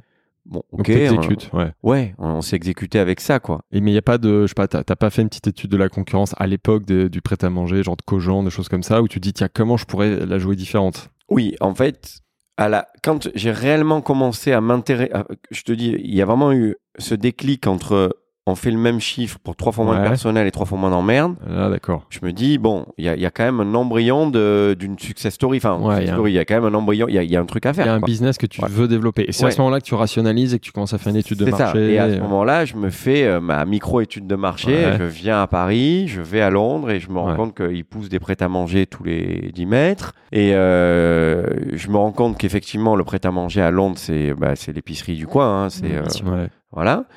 Et puis, euh, et, et le cogent arrive à ce moment-là. Ouais. Et pareil. Donc, euh, je, je, je- je prends la Tu recette. regardes C'est ça. une vraie inspiration pour toi. Je m'inspire à, à, Ok, à et mort qu'est-ce que à tu- cette Et qu'est-ce que tu prends de ces établissements et qu'est-ce que justement tu fais différemment? Alors, je prends le, de ces établissements la partie takeaway, la partie libre service que je trouve euh, maligne et que je trouve être un gain de temps Ouais. et euh, Et d'argent. et d'argent parce qu'il personnel n'y a pas de service. personnel exactement merci et, et, et, et surtout c'est c'est- oui voilà c'est hyper malin c'est flexible c'est fluide tu vois enfin, c'est- cool quoi. Euh, tu te concentres sur l'essentiel euh, en réalité alors enfin l'essentiel euh, pour, pour, pour des déjeuners pour le midi tu vois c'est vraiment le, le, le- ce que ton offre quoi voilà. Ouais. et voilà ce que ce- je me dis il y a quelque il y a, y a vraiment quelque chose à faire euh, sur le sur Ça- le, le ça, tu- segment du ça- midi Ça, tu prends. Et qu'est-ce que tu fais différemment? Et ce que je fais différemment, je vais le faire en 2008. Ouais, ça vient plus tard. Ouais, lorsque j'ouvre euh, le vraiment le Spock euh, rue Lully. D'accord. Bah, ça, euh, on peut expliquer. C'est parce qu'en fait, donc la franchise, enfin pas la franchise, la, Alors les galeries le galerie, ça dure trois ans. ça dure tu trois l'es- ans. enfin, tu l'exécutes et à un moment ça s'arrête et tu dis j'y crois tellement à ce concept parce que enrichi C'est ça. de, de, de toutes ces études je vais le développer moi-même en propre et là tu ouvres ton premier Spock 100 mètres en face en des galeries Lafayette. rue Lully en plein Il n'y avait pas de centre clause de non-concurrence. voilà et ils s'en foutaient demander mais voilà, non, cool. ils s'en foutaient parce qu'ils n'ouvraient pas de resto après moi. Ils n'ont pas réussi à trouver un preneur euh, aussi bon. donc c'est lui le vrai premier Spock propriétaire Oui. euh, Le 15 septembre euh, 2008 ouvre le premier Spock avec son identité, enfin, Ouais. notre identité, vraiment. et là le concept alors c'est quoi alors le concept Ah bah, de ce alors, le concept, c'est euh, sensiblement la même. Tu sais, il a, au final, il a évolué, mais on va, on va y venir dans, Ah, dans- c'est cool. dans les Ouais, détails, vas-y, vas-y. mais pas tant que ça dans, la, dans, la, dans, dans, le, dans le fonctionnement euh, courant. C'est-à-dire que toujours une cuisine ouverte, donc une transparence totale sur la cuisine, donc on ouvre vraiment. De vrais chefs de, de- de cuisine à la manœuvre, donc deux. Ouais. Donc j'ai deux chefs euh, qui cuisinent, donc moi avec mes bases de cuisine en plus, donc on est trois en cuisine. d'accord Euh, moi, je me mets en caisse euh, à l'heure du service et toute la matinée, donc mise en place. Et là, la différence et la proposition de valeur que l'on va avoir par rapport à, À Cogent, à par exemple, exa- voilà, ouais, exactement, euh, c'est le plat du jour. On a, euh, à l'époque, on a juste un plat du jour chaud qui change euh, donc qui, tous les jours par change définition tous les jours par et ça c'est pas du tout le cas dans la restauration Pas rapide du tout. Hmm. Ça, la restauration rapide de l'époque, c'était des Parce salades que et des c'est- en sandwichs. plus, c'est des labos, souvent c'est centralisé. Bon, après, tu m'en parleras de ton organisation maintenant, ça. mais ok. C'est ça. Et donc, c'est l'époque, c'est Cogent, il y a donc 20 ans, hein. Ouais. enfin un peu, un peu moins, bref, c'était euh, des sandwichs euh, en plastique là sous blister, euh, briochés. Le sandwich, il est pas en plastique, mais ouais, sous, Non, mais sous pardon, plastique. le- ouais, ouais, ouais. Là, en effet, si Oh là t'écoutes, là. ils vont pas être contents là. Ah, ils vont pas être contents. Mais ils font, mais ils font les choses bien, hein, franchement. Je... Non, non, mais je, je me rattrape. Mais franchement, je, je trouve ça, je, je trouve que c'est une très belle réussite qu'aux gens. Euh, mais voilà, on fait pas le même métier. J'ai souvent tendance à dire qu'on fait pas la, la changé de même main hein, chose. depuis. Même. Et ça a changé de main. Voilà, mais on fait vraiment pas la, euh, pas le même métier. Bref, donc pour revenir au sujet, effectivement, à l'époque, c'était des salades et des sandwichs. Ouais. Euh, à Chez arriver Cogent, les- ouais, ouais. chez Cogent, chez euh, bon, on a cité que Cogent, mais il y a Eski, prêt à manger. Euh, voilà, prêt à manger n'est pas en. France à l'époque, mais bon, bref, les, les, les, concurrents. Voilà, Pas de plat du jour. pas de toi. plat du jour. Et ce qu'ils ont, ce qu'a Cogent et ce que je découvre chez Prêt à manger, c'est la soupe. Qui, à l'époque, en 2008, était, en tout cas en province, ringarde. Tu vois, Ouais. tu disais, euh, Pas la soupe, sexy. euh, bah, la soupe, c'était, ouais, pas très sexy, c'était un souvenir d'enfance. Ouais. Mais t'avais pas envie de. Les Français aiment pas comme ça spontanément la soupe. ouais. Ouais. Et puis euh, nous, on lance le, on lance la soupe en plus dans notre offre. Et là, en centre-ville, à Marseille, bah tu commences à voir. C'est très féminin, mais t'as, Ouais. t'as les, les nanas qui aiment bien ça, quoi. T'as les petites Ouais. meufs qui arrivent et qui se disent, ah, mais c'est cool. Allez, une soupe, une soupe, un morceau de pain, du beurre, demi sel et c'est ok, quoi. Et un petit sandwich à côté. Donc ça marche très bien. Ouais. Donc euh, on commence comme ça. Les plats du jour. On fait deux, trois salades, euh, voilà, qui changent assez régulièrement aussi, Ouais. de saison toujours. D'où le tagline de Spock qui est euh, cantine de chef? C'est venu bien C'est après. venu après. Ouais, c'est venu bien après. Euh, D'ailleurs, c'est, je la remercierai jamais assez pour ça. C'est Saskia que, que tu as connu, euh, qui nous De provision. de Yep. provision, qui Saskia nous. Poretta. Ouais. On salue. Je sais qu'elle nous écoute et je la connais. Oui, euh, oui. Et Saskia qui trouve, euh, si je dis pas de bêtises, hein, mais je crois que c'est Saskia. En tout cas, elle, elle, elle réparera si la Ouais. connaissance, si c'est pas elle, mais je crois que c'est elle. Ouais. J'en suis quasi sûr. Qui trouve cette euh, punchline et qu'on Qui a est très gardé très bien. et aujourd'hui. que J'ai repris dans l'intro d'ailleurs. Ouais, Ouais. et qui est vraiment Spock, quoi. Ouais. Elle a résumé en deux mots. C'est de la restauration rapide avec Un un chef. chef. Ouais. Ah oui, une chef. Et- un chef dans chaque Ouais. aujourd'hui encore. Alors, il y a aussi euh, une personne que j'aime beaucoup qui s'appelle Nadia Samut, que l'on Oui, connaît, et qui nous dit un jour, on va la voir pour euh, une collab, Nadia, à, À à Lourmarin, Lafrenière. à la Fenière. Et donc, on va voir Nadia pour euh, bosser avec elle sur une collab il y a deux ans. Et Nadia nous dit, euh, mais en fait, euh, vous faites de la restauration rapide, c'est ça? Et on explique ce qu'on fait exactement. Elle le savait, hein, mais Ouais. euh, elle, elle- elle me connaît bien, ça fait euh, près de 15 ans ou 20 ans qu'on se connaît. Ouais. Et Nadia nous regarde en nous disant euh, Qu'est-ce qu'il y a de rapide dans votre restauration? Et on était scotché, si tu veux, en disant ben, En fait, euh, c'est vrai, rien. Me dit, mais Et elle nous répond Mais les gars, il n'y a rien de rapide dans ce que vous faites. Vous êtes en train de me dire que vous arrivez à 6 heures du matin, parfois 5 heures dans les Ça, c'est cuisines, intéressant. Ouais. ouais. qu'il y a des chefs et que c'est pas des pardon mais j'ai rien contre la, co- la communauté paki mais Ouais. c'est pas des pakis ou c'est pas des gens en- inexpérimentés on va dire ça comme des ça vrais chefs ce sont des vrais chefs ce sont qui pas des donnes- équipiers à qui tu donnes les Euh, moyens de travailler comme dans une vraie cuisine. C'est ça. Et vous êtes en train de, de- de- de m'expliquer que vous avez des chefs Ouais. qui bossent à 5h, 6h du matin dans vos cuisines et qui mettent 4 heures, 5 heures de mise en place Mm. pour faire les plats du jour que vous réalisez là. Et les... Mais il n'y a absolument rien de rapide Ça, dans ce c'est que vous super intéressant. Donc, dans la- dans l'élaboration, dans la conception de, de Spock, il n'y a rien de rapide. Tu t'inspires clairement des règles et des usages de la restauration traditionnelle. Ce qui est rapide, c'est la, la, qui est c'est la rapide, c'est le mode consommation. de consommation consommation. C'est fait que les gens viennent, c'est du takeaway ou sur place et rapide, avec du coup plein de services. C'est ça. là où c'est plus intéressant. C'est ça. Et d'ailleurs, euh, c'est là où, où tu, où tu vois la puissance de Spock, mais je crois que tu le réalises aussi chez Kiosque parce que c'est sensiblement la même chose que Ouais, fait. Mais la puissance de ce mode de restauration, quand tu le maîtrises, Mm. j'insiste Ouais. bien, hein, quand tu le maîtrises bien, parce que il faut du temps, hein, tu es bien placé pour le savoir maintenant, il faut du temps pour bien maîtriser euh, l'outil, tu fais un chiffre. Je, je pense que ça, ça peut intéresser Ouais, les, bah, ceux qui nous écoutent, hein, Ouais. parce que c'est- moi je trouve ça nul de jamais, tu sais, d'être Ouais. pudique sur ça. Moi j'ai pas de problème avec l'argent. au Ici, on l'est pas. D'une d'innovation. J'ai plein de questions je sur les que c'est chiffres. mais intéressant. Mais tu vois, un vas-y. normal, enfin normal si je puis dire, un Spock euh, classique, euh, format, euh, allez, on prend un Spock à Paris euh, qui fait, euh, je sais pas, une cinquantaine de mètres carrés, 60 mètres carrés, euh, à rue des Jeuneurs ou dans cet esprit, ou Choiseul, bref, tu Quel chiffre faire d'affaires? 2500 balles par jour, D'accord. tu vois, en gros. Parfois 3000, tu vois. La semaine Ouais. dernière, on a tapé des 2008, 3000.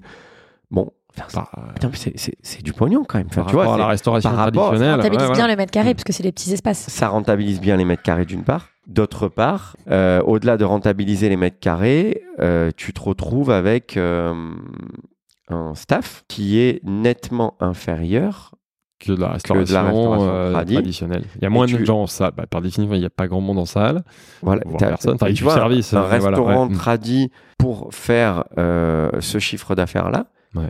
Un ticket moyen de 25 euros avec, un, un- comme on le voit à Paris, euh, une formule plat dessert euh, café à 23-25 euros. Je te laisse faire le calcul. Il faut faire 100 couverts. De toute façon, Mais- il n'y a pas de secret. hein. Les, les investisseurs, les financiers, ils s'intéressent plus au modèle de restauration rapide qu'à la restauration traditionnelle. Toi, justement, tu as des associés à ce moment-là ou tu es Non. tout seul? Moi, j'ai j'ai pas d'associé. Comment tu as financé le, vrai, le premier SPOC tout seul? Oui. Le, alors, j'ai eu une chance colossale. C'est que j'avais, pareil, un très bon feeling avec un banquier. Décidément. Ouais. Qui, qui part, ça n'a pas toujours été le cas, crois-moi, qui part à la retraite euh, et avant de partir à la retraite. Tu vois, le gars. Il a voulu faire vraiment- une bonne action. Ouais, il a voulu faire une, C'est ça, une la bonne action. combine. Allez et voir. le dossier, Comme il- ton Voilà. architecte. le, le dossier, il y croyait pas vraiment. Mais tu vois, le gars, il s'est dit, vas-y, quoi. Ouais, vas-y. T'as besoin de combien? Et là, moi, je- je- j'emprunte. le fonds de commerce était à 185 000 euros. Mhm. Donc pour Marseille, c'était euh, l'emplacement Ouais, où on était, ça quand même. ouais, on est en sympa, là. J'achète ça Ouais. 185 000 balles. Et euh, il y avait très, je, je me débrouille pareil pour refaire les travaux. euh. Puis c'était l'époque où c'était euh, brut. Donc je casse tout, mais je reconstruis rien. Je laisse tout, je, je laisse tout en brut. Et euh, ah ouais, c'est sympa. Oui, oui, on a retracé l'histoire du lieu. Ah ouais, cool. Ok, très bien. Euh, et là, on, voilà, on ouvre le lieu et avec peu d'argent aussi. Et puis euh, je fais le premier Spock, ça cartonne. Ouais. Ça, vraiment, littéralement, on fait des chiffres de fou. Ouais. Et c'était dans le centre-ville de Marseille à cette époque-là. T'avais le matin, tu passais, t'avais euh, du son à balle. Et, et, euh, les, les, le- les- les gars qui bossaient avec moi, s'ils m'entendent, euh, Barthélémy. Et... Alors, l'histoire, c'est que j'ai Bruno, qui est un de mes associés sur un des Spock à Marseille, le Spock des docks, D'accord. Bruno ouais. et qui, euh, Bruno, était déjà avec moi au Zé à l'époque, D'accord. chez Zé. Mhm. Et, euh, et, suivi. et il m'a suivi. Ouais. Et Bruno a fait partie de ces gens à qui j'ai dit, en le regardant dans les yeux, j'ai pas la, j'ai plus d'argent pour te payer euh, tes congés payés, ton mois de travail. Euh, Suis-moi dans le futur projet et, et on va y arriver. Il m'a suivi. Ouais, fidèle. Ah oui, alors lui, si on parle de valeurs, hein, ça fait partie des gens euh, qui, qui ont des valeurs, euh, qui ont des valeurs incroyables. Quoi. Tu disais que dans le premier Spock, il n'y avait pas vraiment d'âme ou pas beaucoup d'importance accordée au, Galeries design. Lafayette. Aux Galeries Lafayette. Oui. Dans ton Et premier là, Spock en propre, quelle Alors- place tu accordes au design Euh, Comment ça s'opère concrètement? Est-ce que tu rebosses avec des architectes euh, directement? Alors non, je rebosse pas avec des archis parce que là vraiment euh, pour le coup je me dis bon là j'ai vraiment plus une thune et puis surtout je, je fais comme je peux. J'avais acheté ce fonds donc il me restait plus rien. Et puis à ce moment-là, je, je te dis c'était quand même un peu la, la tendance du brut ou du reste ça arrivait. Donc je dépose tout, je laisse tous les murs à nu et je pose juste mon mobilier tel qu'il est. Je vais chiner euh, des tables et des chaises chez un copain en plus et je pose tout comme ça. Et, et c'est là où je décide aussi d'avoir une grande table d'hôte à la pain quotidien. Donc j'avais rien inventé, mais j'ai repris un petit peu ce modèle-là. Donc je Voilà, reprends une grosse planche de bois euh, en, en bois exotique et je, le, je pose ça sur des rondeaux et ça marche. Et, euh, et je mets deux poutres pour faire des, des bancs et voilà mon mobilier et, euh, et c'est ok quoi. Et l'aventure démarre.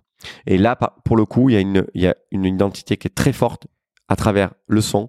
Ouais. Une fois de plus, La musique. on met la musique Quel style euh, musique modestement de bon goût, j'ai envie de te dire, parce que Ça veut rien euh, dire, entre qu'est-ce que- bah, Ouais. non, alors en fait, si tu veux, on avait Bruno euh, qui était euh, euh, DJ et qui l'est toujours d'ailleurs, mais un, un peu un peu moins, euh, plutôt en musique électronique. Ouais. Mais euh, c'était l'époque où euh, Metronomy sortait. euh, Ouais, d'accord. Ok. c'est tu vois, c'était tous ces groupes emblématiques. Il y a un mouvement éle- électropop qui sortait à ce moment-là. euh, on adore quoi, tu vois. voilà. Et donc à, à ce moment-là, il y, a- il y a vraiment cette, cette scène euh, électro Ouais. euh, et puis il y avait électro, euh, l'électro française aussi qui Ouais. sort à ce moment-là. Bon voilà, il y avait toute une scène musicale qui était hyper intéressante. Et puis euh, on avait pris le, le- on avait pris ce parti pris de- de- d'avoir de, la musique très forte dans le lieu et de ne pas baisser la musique malgré Ouais. euh, le, le mécontentement de certains clients en disant ben on baissera pas le son tant Parce pis que ça, ça, vous plaît pas. partie de l'identité. Ça fait partie, euh, on il faut décide que, ça, fait partie de notre identité. Ouais. Le, dynamisme, tu vois, ce côté hyper électrique, mais à la fois bon, euh, tu vois, enfin, Ouais. tu vois c'est- cette énergie-là, on la sent à travers la musique. Et puis, oui, l'architecture, tu vois, on pose. Une fois de plus, il n'y avait pas grand-chose, tu vois, c'était l'époque où tu avais la tendance avec les luminaires, euh, tu sais, les, les fils qui pendaient avec Ouais, les avec ampoules les apparentes. euh, voilà. filaments. ouais. Voilà. Et euh, voilà. Et puis, on, on démarre comme ça. Mhm. Ça cartonne. Donc, tout de suite. Euh, ouais. Tout de suite. T'avais trois gars, trois petits gars qui étaient là. C'était- cool, quoi. C'était la fête. Ouais, c'était la, c'était la fête, la, la, la journée. Puis moi, j'avais mes, mes restes de nuit qui, qui prenaient le dessus, mes démons. J'avais posé des platines euh, Ah, dans la, cuisine euh, ouais, les, les samedis. lieu, ouais, les des samedis, soirées. dimanches, je faisais des, des- comme des, je faisais des brunchs euh, à l'époque. C'est- Le mot n'existait pas, mais on faisait ça. Et puis, on, on faisait des, des brunchs musicaux euh, la journée Ouais, avec cool, les copains ouais. qui venaient passer des disques et euh, c'était un carton. Ouais. Donc, on, ça, on a. ça fait parler, ça fait vivre le lieu, ça l'anime. Voilà. Donc ça, Et là, j'ai un gars qui me dit, écoute, j'ai un deuxième lieu à prendre. euh, euh, dans le 8e arrondissement de Marseille, il y a un très gros potentiel.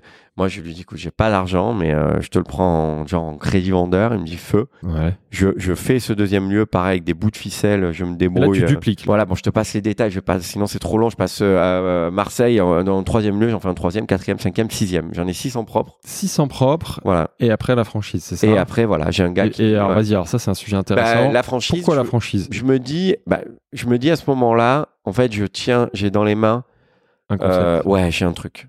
J'ai un truc, j'ai- un truc dans les mains, c'est sûr. tu là. le dupliquer, mais tu vas pas le dupliquer en propre à chaque fois. Voilà, je me dis, le dupliquer en propre, mais j'en chie.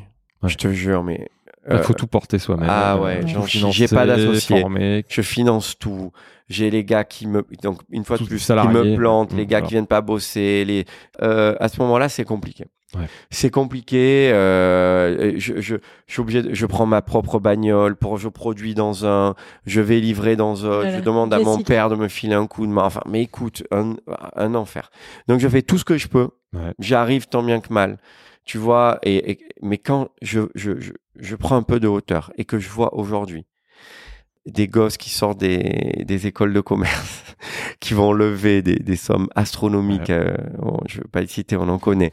euh, quand je dis des gosses, mais bon, moi, On en a une trentaine d'années. Oui, Voilà. euh, oui, je sais. Mais je, après, je vais me faire, je vais me faire engueuler. Mais, euh, mais c'est tout à leur honneur, tu vois. Ouais. Mais c'est tellement facile, j'ai l'impression pour eux. C'est-à-dire qu'ils disent, OK, on monte un resto. On monter trois ou quatre. Ouais. Il faut combien? Un million pour faire un resto? Il faut une barre. Allez, on va faire une barre. Et tout est simple. Ok, je vais prendre un, un directeur des OP, je vais prendre un DRA, je vais prendre si je vais staffer, je vais prendre. un- Ah, moi, je les regarde comme ça, je dis, mais comment sont ces gars, quoi? C'est- Mm. Mais après, bon, tu te rends compte que. Dans, pareil, la, dans la réalité, c'est plus Dans la plus réalité, bah, difficile. ils sont pas chez eux. Dans la réalité, et puis tu te rends compte Ouais. qu'au bout d'un an ou deux, ça commence à se compliquer Ouais. parce que si les objectifs et si les, les actionnaires ont pas euh, ce qu'on appelle le TRI qu'ils veulent, Ouais, euh, ouais. c'est a plus pas le retour, ouais. Bon, ben ok, allez, tu sors, euh, tu prends la porte qu'elle a et tu. Donc voilà. ton constat, c'est que tu veux, tu veux responsabiliser euh, les gens, en gros les, les, les, les gérants des restaurants, Ouais. en impliquant leur capital, leur épargne, puisque C'est eux ils investissent dans leur Ouais, projet. en soi, si tu veux, j'ai rien inventé euh, avec la franchise, Ouais. mais euh, mais je le fais bien, quoi. Si Et tu veux, je le fais différemment. Ouais. Tu vois, je me dis, euh, Ouais. euh, je me je me dis bon, le concept est fort. Euh, il génère beaucoup d'engouement euh, quand on s'impl- quand on s'implante quelque part. Ouais. On a une identité de marque qui est forte, donc je travaille sur cette identité de marque. Je travaille sur un manuel opératoire. Je commence à Il m'enseigner. faut le rendre scalable, comme on dit, il faut le rendre duplicable facilement, faut Voilà. bien analyser créer le des truc. process. Ouais, ouais. C'est ça. Et Ouais. euh, en fait, euh, ben, je- à ce moment-là, je me dis, euh, il y a une notion qui est importante en franchise, Mhm. et c'est ce qu'analysent les magistrats en cas de, de, de litige, c'est la transmission de savoir-faire. Ouais. C'est la première des choses qu'un tribunal va apprécier Dans, dans quelle euh, configuration? Dans une, dans une configuration de, conf- de, conflit. conflit entre un S'il y a franchiseur un- et un franchisé Oui, s'il y a un Genre pour conflit. requalifier la, la- la Oui. relation. Oui, ça c'est c'est très important de le préciser D'accord, pour ceux qui nous écoutent. Bah, à la fois franchiseur et à la fois futur franchisé. On connaît assez mal finalement les règles. J'ai plein de questions, mais vas-y, commence à- pour nous. La première Explique-nous le fonctionnement voilà, d'une franchise et la relation entre un franchisé et un franchiseur. La, la, la première des choses, Ouais. c'est la transmission de savoir-faire. Le tribunal va analyser est-ce que, monsieur, vous avez transmis correctement le savoir-faire à cette personne? Comment vous l'avez Prouvez-nous que c'est pas c'est pas lui de prouver que tu l'as mal transmis, c'est l'inverse. Prouvez-nous que vous avez à par quel outil, par quel biais, comment vous avez transmis euh, le, le savoir-faire, votre savoir-faire, Bah, une- qui est un modèle de réussite. Ouais. Parce qu'évidemment, tu ne transmets pas un modèle de lose, quoi. Que Tu vois, tu lui as donné les clés de Avec réussir des comme. documents très exhaustifs, euh, détaillant absolument. avec des documents très exhaustifs. Bah, justement, ouais, comment ça marche? Avec des quoi? bilans, Voilà. avec euh, des des ce clés. que l'on appelle un DIP, un document d'information précontractuel. D'accord. Comment ça se passe? Ouais, Toi. Philibert, tu viens, tu me dis, euh, je suis intéressé par Spock. Ouais. Je t'invite à, euh, euh, je t'envoie un DIP. Mhm. Un DIP, c'est un document d'information précontractuelle. C'est un document, c'est ob- c'est obligatoire désormais. C'était- Ça ne l'était pas il y a encore 5 ou 8 ans, je crois. Euh, Pardonnez-moi à l'avance si je dis des bêtises aussi, on y- enfin, en tout cas en C'est termes de, c'est- timing, hein, mais en gros, ça, ça- Ça, ça a déjà le mérite d'exister, ce que tu nous racontes, parce que c'est une information précieuse. Alors, cette information, euh, pour le coup, j'en suis évidemment. tu connais bien le je sujet. connais très bien le euh, sujet. Je suis pas trop inquiet sur la Euh, vérité voilà. de ce que tu nous dis. Merci. Et donc, tu as euh, ce document d'information précontractuelle qui, par nature et par définition, t'informe Ouais. sur euh, tout l'aspect contractuel de euh, Spock en l'occurrence. Ouais. Donc, c'est une, c'est c'est notre carte d'identité, Mhm. c'est notre carte grise, c'est notre euh, notre ADN. C'est Donc, j'allais dire, ADN, on ouais. va te présenter évidemment tout. on- On va, te, on va te démontrer que d'une part, en étant bonne santé financière, nous, SDES, Société de développement de l'enseigne Spock, D'accord. c'est la société holding qui détient La, la marque. la marque, ouais.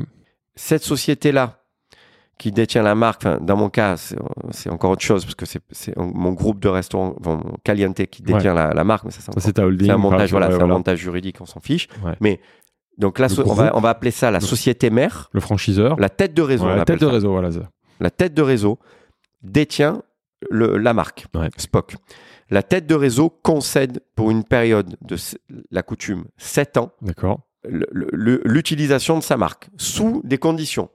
Dans un Les- espace donné. Les conditions, ouais, tu les ouais. as. Hmm. Je ne vais pas dire les suivantes, il y a 400 pages. Pour, pour- on pour certains, non mais pour certains, ça va être, euh, j'en sais rien moi, 50 pages, pour d'autres de 700, pour d'autres de 1000, D'accord, donc je n'en sais rien. Tu Chacun donnes les éléments à ce moment-là à ton. Comment on appelle ça Candidat C'est un candidat. des, tu donnes des éléments Tu à donnes ton les clés candidat sous tu- contrat. hein, il Non, y a des alors, clauses. Enfin, il- pour délivrer un DIP. Il y a un document de, Il confidentialité, NDA, voilà. exactement, il y a un accord de confidentialité. Tu, une fois que tu as signé cet accord de, confiden- de confidentialité, on va pas se mentir, ça vaut ce que ça vaut. hein, mais Ok.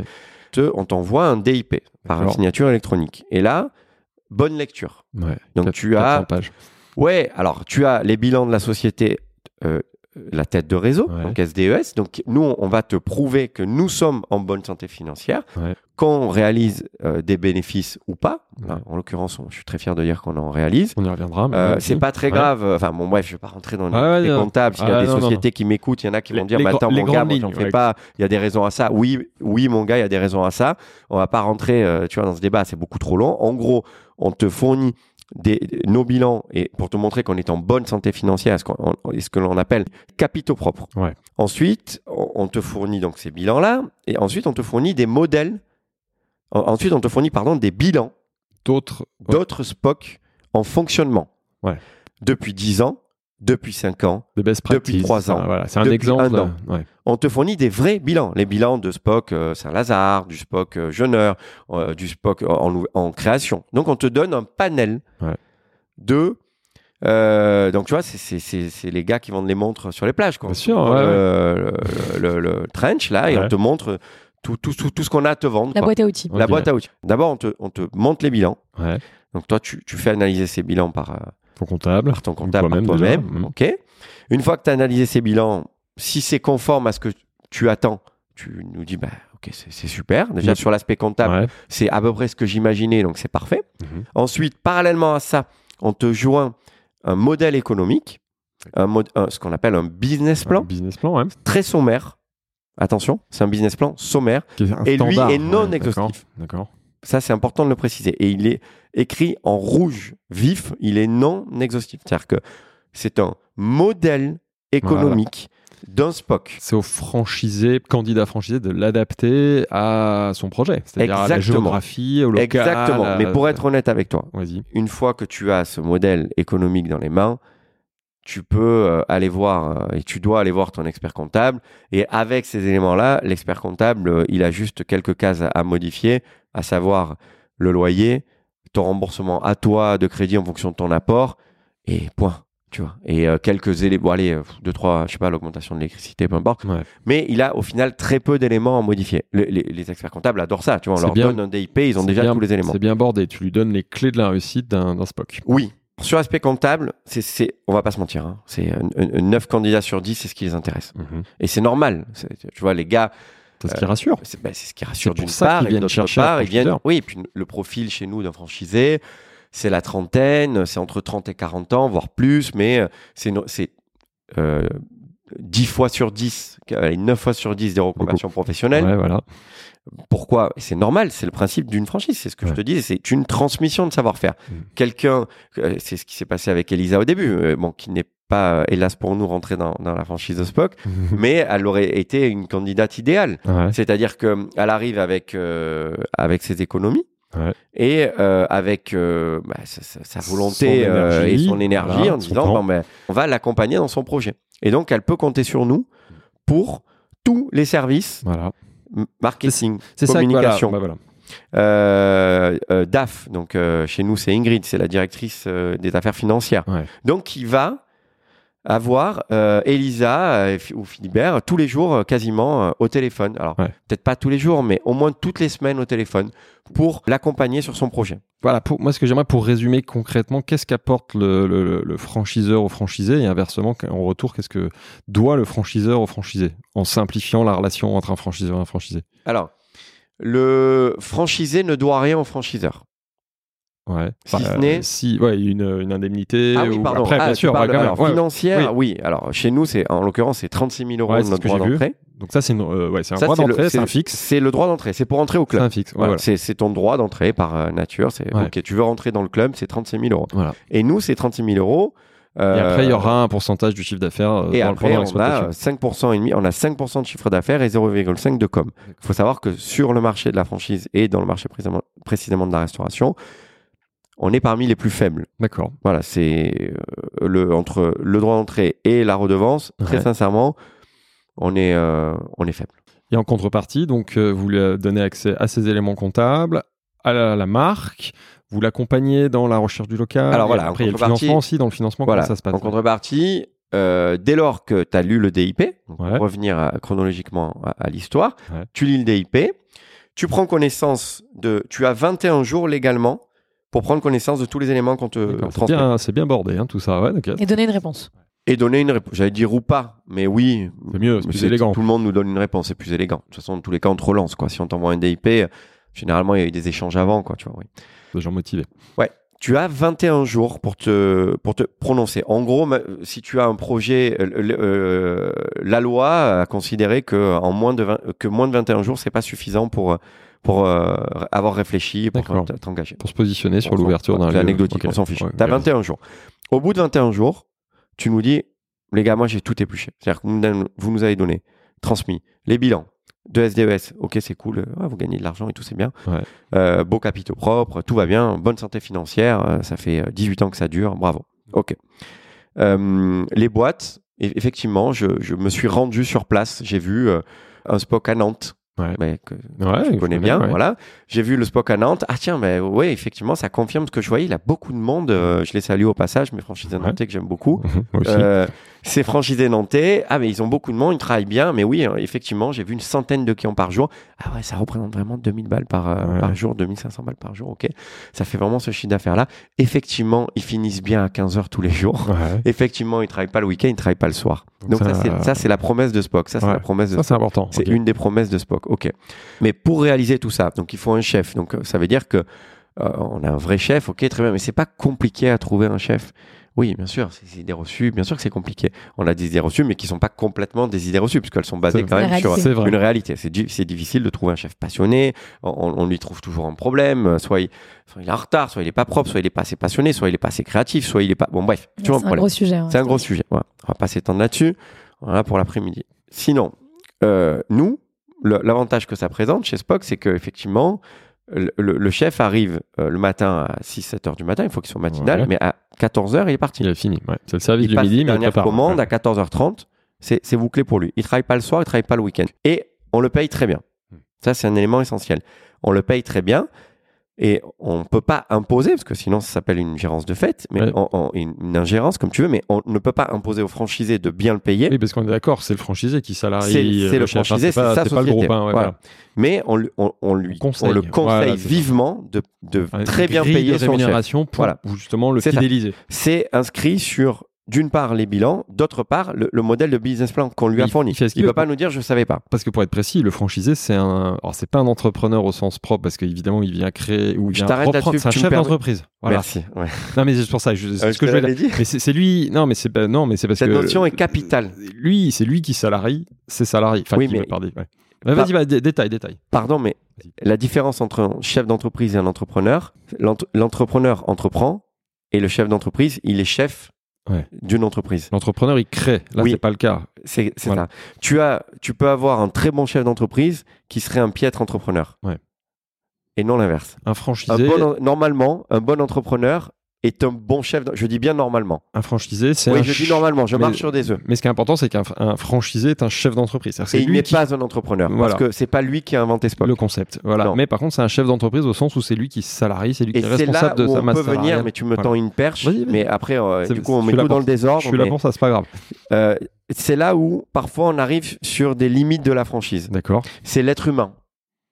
L'être humain, euh, c'est la nature humaine qui prend le dessus parfois, dans ce qu'on appelle l'ego. Ouais. Euh, il n'y a pas que l'ego, mais euh, un, un franchisé va parfois. Alors nous, on a, on a quasiment pas le cas dans le réseau. Franchement, on a, on a- c'est- j'ai presque envie de te dire qu'on n'a pas le cas. Au, mais au début, c'était plus le cas, mais là, avec le temps maintenant, on, on coupe court, tu vois, direct. Ouais. Dès que et puis euh, vraiment, on a, on a, on a, on a que des franchisés qui sont, qui, qui, qui sont super. On en a deux, trois qui, qui nous posent des complications et où il faut sans arrêt répéter les choses et c'est épuisant. Ouais. C'est épuisant parce que tu as envie de leur dire, mais en fait, t'es venu nous voir. T'es venu euh, euh, euh, nous solliciter. Nous, en fait, aussi Spock, on fait pas de, de promotion, de publicité, on travaille pas avec des agences, tu vois, pour. Pour C'est recruter des c'est- c'est une franchisés, sélection ouais. naturelle. C'est que de l'entrant. C'est les Ouais, gens qui viennent. C'est des leads entrants, on appelle ça. C'est parce que Par, la- par le bouche à oreille. Ouais. Par le bouche à oreille, par évidemment les réseaux sociaux, par... mais si tu veux, on fait pas d'efforts pour aller vraiment euh, chercher les, les, les futurs Du coup, franchisés. ceux qui viennent sont vraiment motivés. ouais. Et justement, quel est le degré d'autonomie du coup des, des franchisés? Quels sont les sujets sur lesquels ils ont leur propre, euh, leurs propres idées, leurs propres mots à dire? Alors, tu as les, euh, il s'exprime sur les plats du jour. C'est Ouais. le point fort que l'on a euh, chez Spock, c'est que tu as entre 3 et 4 plats du jour qui changent tous les jours. Donc, ils, ont, ils peuvent s'exprimer avec leur chef sur ces fameux plats du jour. Après, d'un point de vue euh, architecture, oui, effectivement, euh, ils arrivent, ils peuvent pas te dire, ah, tiens, j'ai vu sur le, le- la redoute qu'il y avait, je sais pas moi, un super, super canapé ou un super, une super étagère, j'ai envie de mettre cette étagère. Et puis j'ai vu que la tendance, euh, c'était en ce moment un lit de vin, j'ai envie de faire un lit de vin. Ou... Non, ça c'est bordé. Vous, Ça, concrètement, La- la il y a marque- un pantone pour la Oui. couleur du mur, il y a tel fournisseur pour telle table. Non. C'était le cas avant, c'est intéressant ce que tu dis. Mais ma réponse va être encore plus intéressante, je crois. J'espère. Pardonne-moi, pardonne-moi. Mais l'avantage de Spock, je crois, est une fois de plus une des propositions de valeur que l'on a par rapport à nos, si je peux appeler ça les concurrents, et ça serait bien qu'on évoque les concurrents après, Vas-y. c'est que chaque lieu est différent. Tu vois, euh, et, et là j'attache une importance euh, vraiment à, à- à- à ce principe-là parce que tu t'accapares. Si Philibert fait un Spock et Elisa fait un autre Spock, ça sera pas le même. Dans deux arrondissements différents. Et moi, je trouve ça génial parce que Ça, T'as c'est ton très propre- important. Tu vas avoir un échange avec notre archi. Et justement, ça va permettre, ça, va nous permettre d'installer un dialogue entre vous. Et si tu as des idées ou vraiment quelque chose qui te tient à cœur, je sais pas, tu as toujours grandi avec une bibliothèque et tu as envie d'avoir une bibliothèque, très sincèrement, le- le- si on dit à l'archi, les gars, mettez-lui une bibliothèque, travaillez autour de, de ça la doit être validé par, euh, par Ouais. la maison mère. Oui, mais on va te mettre une bibliothèque. Mais seulement, on veut pas te laisser la, la mettre toi-même, la bibliothèque. Voilà. On va. Il faut que euh, ce soit on va- cohérent par voilà. rapport à l'identité, l'histoire. tes desiderata, on va les, en- on va au-delà de les entendre, on va les écouter, et on va les prendre en considération. Mais ce qu'on va te demander, c'est de nous laisser faire ensuite sur la réalisation De de, cette bibliothèque. ouais, Voilà. Et, et toi, tu seras contente. Tu vas dire, OK, ils m'ont écouté. J'ai eu le sentiment d'avoir été écouté. J'aurai ma bibliothèque, mais je l'aurai avec, avec le dessin de l'architecte. Ouais. Et puis, j'aurai mon propre lieu. Et on est là, les derniers spots qu'on a dessinés, on marque le nom et le prénom sur les vitrines des, des Spock. Tu vois, on, on va pouvoir marquer Elisa Gauthier qui est à cet endroit-là, tu vois. Et ça, c'est Avec super. les horaires. Donc Ouais. c'est vraiment le tien, quoi. C'est très personnel. Moi, je trouve que c'est, il y a, il y a quand même un sentiment euh, qui, qui- qui est différent plutôt que quand tu es dans une chaîne. Voilà. Moi, c'est ce que j'ai, parce que j'ai testé différents Spock et en effet, on retrouve ça. Et cet équilibre, il est pas facile à trouver, mais s'il fonctionne bien, on sent qu'il y a une identité, il y a un air de famille dans tous les Spock, mais chaque Spock est différent.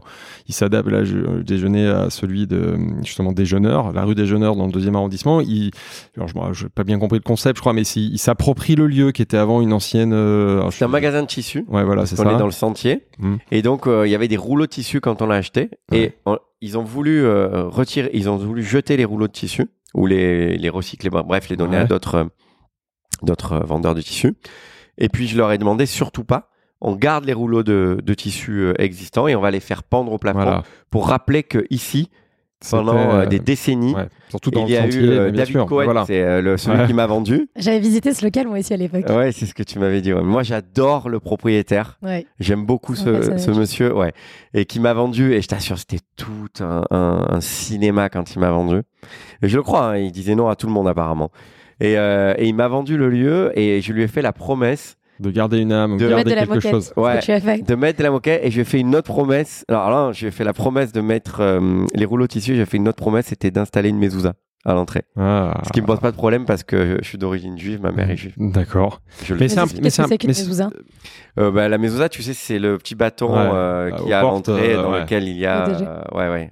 On te dit que. tradition juive. Ouais, tradition. Et, euh, mais ce qui est important, c'est ce que tu dis ici, c'est que, bon, aujourd'hui, t'as- on y reviendra après, tu as 50 Spock à peu près, ou voire plus, mais c'est pas 50 Spock identiques. Et tu seras jamais une chaîne de restauration rapide à l'identique, euh, où tu dupliques exactement la McDo, par exemple. Euh, et ça, c'est jamais.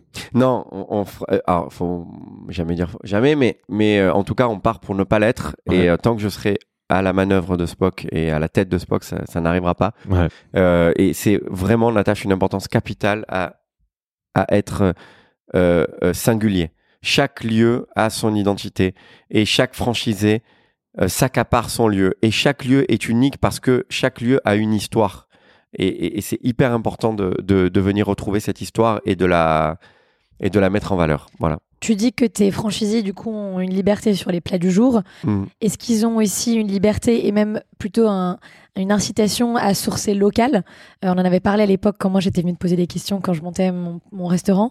Euh, et tu m'avais dit que justement vous avez fait un gros travail euh, pour avoir des fournisseurs en commun, mais aussi se fournir au, au plus près de chaque euh, SPOC. Oui, c'est encore euh, plein de questions pertinentes. Bah, mais c'est intér- ah, bah, attends, Oh là là là là c'est là Lisa, elle est là là, pour ça ça. part dans tous les sens. Ouais. Oui. Mais toi aussi, hein, Philibert. Bah, tu auras j'espère, ta médaille aussi, mais, euh, mais- mais quand même. Philibert, il est pour quelque chose. Euh, non, bon, pff, modestement. Et puis, euh, tu as raison. En fait, on a la, la complexité quand tu développes un réseau de franchise euh, de cette taille. Là, aujourd'hui, on en a 51 et l'idée, Ouais. c'est d'arriver, je t'avais dit 100. euh, J'aimerais bien dans les, euh, dans les 24 prochains mois, voire 36 mois, arriver à 100, sans signer en tout cas. Mhm. C'est euh, de pouvoir faire bénéficier chaque euh, franchisé de, de, de- de- de prix d'achat euh, pour, leur, euh, pour euh, le respect des fiches techniques, donc le prix des, des matières premières, qui doit fonctionner en économie d'échelle Mhm. et de vol. Donc au plus tu fais de volume, au plus tu vas pouvoir négocier Ouais. euh, ton kilo de, de, de poulet, de bœuf, j'en sais rien, et de fruits et légumes. Sauf que euh, on- lorsque l'on veut privilégier les produits de saison et les produits locaux, c'est la promesse aussi que l'on fait à nos clients et à nos franchisés. On a Mhm. quand même des franchisés qui sont très attachés à nos valeurs RSE, entre autres, Ouais. et, mais surtout aussi au niveau des, des, des produits locavores. Euh, c'est chaque région est indépendante. Chaque, euh, pour l'instant, sur les fruits et légumes, tout- tous les fruits et légumes que l'on a euh, à Paris sont d'Île-de-France. Au pire, vraiment d'un département voisin. Ouais. Mais pas plus. C'est pas centralisé. Il n'y a pas un, achat, Non, on a un une achat centralisé. d'achat. Ouais. chez nous, on a une jeune femme qui s'appelle Pauline, qui est une acheteuse depuis peu. J'en suis tellement fier. Euh, on a, on a, avant que Pauline arrive, c'était pas simple. C'était Kevin qui faisait notre chef de cuisine réseau, Mhm. qui faisait ce, ce, ce boulot-là, et, et c'était trop pour lui. Il avait trop de boulot et il n'arrivait pas à le faire correctement. Euh, comme il se devait en tout cas.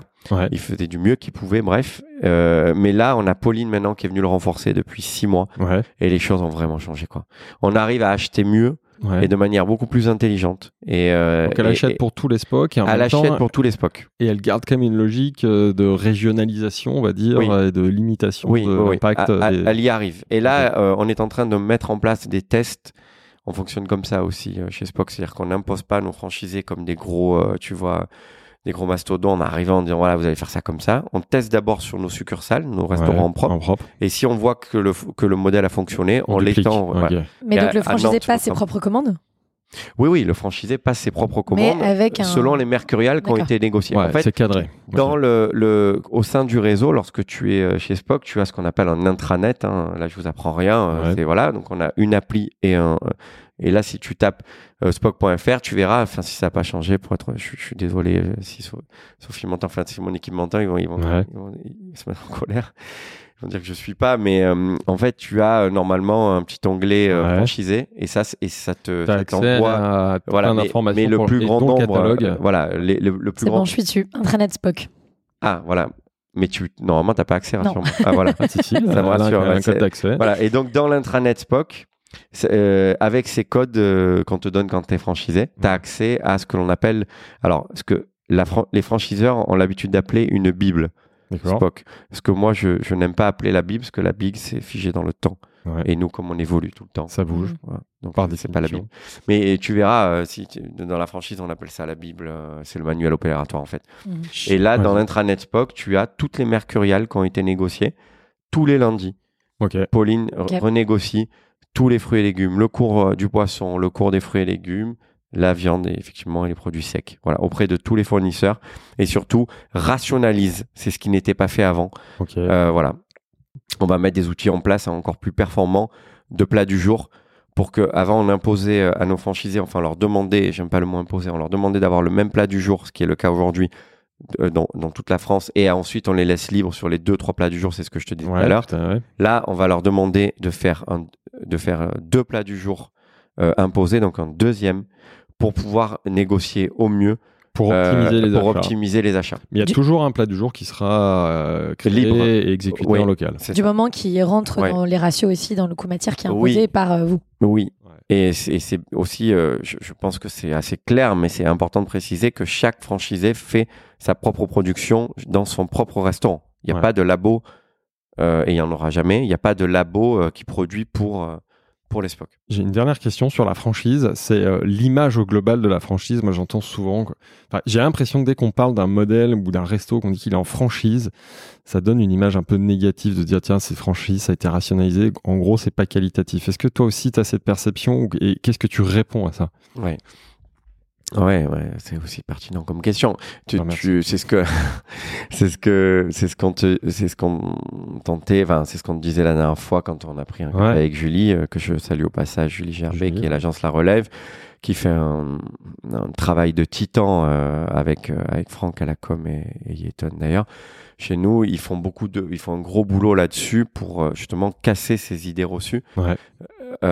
de la franchise, c'est pas, ça, ça n'est pas que Starbucks, Ouais. ça n'est pas que McDo et ça n'est pas Il y voilà. a un autre modèle de franchise qui peut être plus qualitatif. Il y a un autre modèle de franchise qui peut être plus quali. Il y a un autre modèle de franchise qui peut être plus singulier. Effectivement, bah, chaque franchisé, comme c'est notre cas, Ouais, peut avoir sa, sa chez toi. ouais, personnalité, voilà. Et donc, c'est très difficile, mais connaissant Julie euh, Gerbet, par exemple, Julie n'aurait jamais pris comme client Spock, a le, aujourd'hui, elle peut se payer le luxe euh, avec son associé Margot, elles peuvent se payer le luxe de sélectionner leurs euh, clients, euh, et il y en a, je sais qu'il y en a plein qu'elles ne qu'elles ne prennent pas. Et, Ouais. et donc, si elle a décidé euh, de bosser avec Spock et on a décidé de bosser ensemble, mais surtout c'est qu'elle-même euh, est convaincue euh, de, de, de, de la qualité de ce que l'on sert et de notre singularité par rapport euh, à une franchise ordinaire. Et ça fait partie, tu as vu à quel point Ouais. euh, elle, est, elle est hyper euh, là-dessus. Ouais, non, c'est clair. elle est lâche rien, quoi. Tu vois, elle est très Et impliquée. pourtant, en effet, elle gère plutôt des restaurants et des chefs et des, Ah bah oui, la restauration traditionnelle. ouais, tu vois, c'est très surprenant. À chaque fois qu'on qu'on est, euh, je raconte souvent cette anecdote, mais quand je suis avec Julie, euh, moi j'adore voir ça. Quand on est, euh, bah, la dernière fois c'était euh, au fooding, la, la soirée du fooding quand Ouais. il y avait la remise des prix, euh, on a croisé deux trois critiques, entre autres fooding et pas Ouais. que, euh, et, et des copains, mais bon je citerai pas euh, d'autres médias, euh, bref qui me parlaient, euh, qui me parlent tous très souvent de Lolo, Ouais, bah, euh, à Paris et maintenant de figure à Marseille parce que bah, effectivement Lolo et figure ont une image euh, plus glamour Fooding, euh, complètement. et, et ils ont Euh. une image complètement fooding mais c'est vrai que hum, Lolo c'est- parfait d'un point de vue euh, c'est un concept pudding. Ouais, bah ouais, ouais ça, Et- ça, mais toi, ça tu- prend que- tout ça cause euh, ça, coche toutes les cases Et toi, tu souffres que là, justement, cette, euh, ce monde de la gastronomie, ces journalistes culinaires, là, ne parlent pas, parce que c'est vrai, ne parlent pas, voire quasiment pas, de, bah, de la restauration rapide. Ouais, bah, bah, pour finir, j'en souffre. J'ai l'impression parfois que Julie en souffre plus que moi, alors que Ouais. elle, c'est- son rôle, c'est, c'est, elle dit pas qu'elle, elle aime pas dire qu'elle est RP, elle est agent, euh, bref. Mais euh, comme je te disais, pour terminer, euh, un critique nous dit euh, ah mais il faut que je passe absolument chez Figure à Mar et je me, que je me fasse un week-end à Marseille Mhm. et que je passe chez Figure. la dernière fois, je suis passé chez Lolo, c'était super. Là, je- cette fois-ci, je vais tester Figure. Et Julie lui dit non, mais en fait, si tu veux voir Christophe, viens Pas chez Spock. Pourquoi euh, Ah, mais oui, il y en a un en bas de chez moi. non, mais t'es venu chez Spock Non, mais je passe devant. Non, mais est-ce que t'es Ouais, ça, rentré, t'as goûté voilà. Spock t'as- capté la, la proposition de valeur qu'il y avait Ouais. le, Un plat du jour à 11 balles Accessible, euh, mais bon, avec- comme on dit dans c'est l'intro. ça, ouais, euh, voilà. t'as- un plat du jour à ce prix-là avec des produits, euh, euh, des, des- des produits frais, de saison, cuisinés devant toi. Mais mon gars, euh, enfin, c'est dur de trouver euh, ce prix-là euh, ailleurs dans, dans ces quartiers de Paris Ouais. Euh, et aussi vite entre guillemets. Bref, donc elle, elle- elle fait tout son argumentaire. Ouais.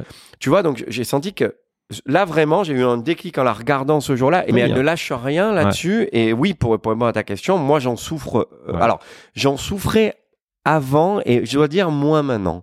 Parce que je me dis, on aura notre revanche un jour, tu vois. C'est-à-dire que aujourd'hui, c'est vrai qu'on n'intéresse pas beaucoup cette la scène de critique. ouais. Ouais.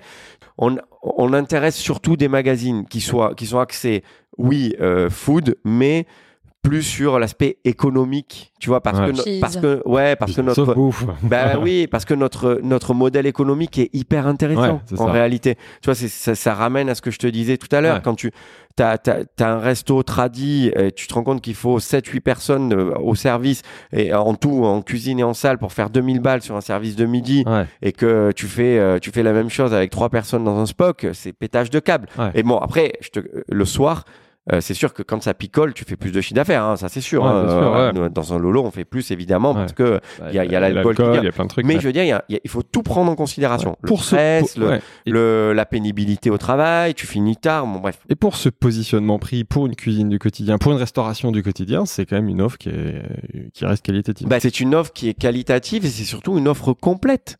Tu vois, c'est tu, tu veux euh, tu veux manger léger. Alors nous, on n'aime pas nous qualifier d'healthy. On n'est pas du tout healthy, tu Ouais. vois. Mais tu, tu peux te manger une blanquette de veau, un bœuf bourguignon, c'est pas du tout healthy. Par contre, c'est- c'est effectivement des, des produits extrêmement frais c'est sur place. sur place. Voilà, produits. c'est Voilà. pas sur place, c'est pas un labo, il n'y a pas de poche, machin. Absolument, ça a été fait. Il y a, y tous les produits sont bruts, ils ont été cuisinés par des chefs euh, sur place. Et donc, ce, euh, euh, manger un bœuf bourguignon euh, aujourd'hui dans Paris à euh, 10,90 voire ou parfois 11,90 selon le lieu, Ouais. enfin, merde quoi. Qui Et vous- fait ça quoi Et tu vous vois, arrivez euh, à atteindre ces prix-là grâce au volume, justement, on que vous atteint avez ces prix-là grâce grâce au volume, et puis après c'est des économies d'échelle. Tu vois, on en parlait. C'est le, format économie, ce Ouais. modèle-là qui là fait que tu n'as pas de personnel Ouais, en salle, donc tu as des économies. Nous, je, je vois chez Lolo, on n'a pas la même proportion en termes de, de staff que Ouais. euh, ce que l'on a chez Spock. Ouais, la masse Tu vois, la salariale, masse et le- le salariale de la masse salariale sur le chiffre d'affaires, évidemment pas du tout le même. Un C'est bilan tout de restaurant.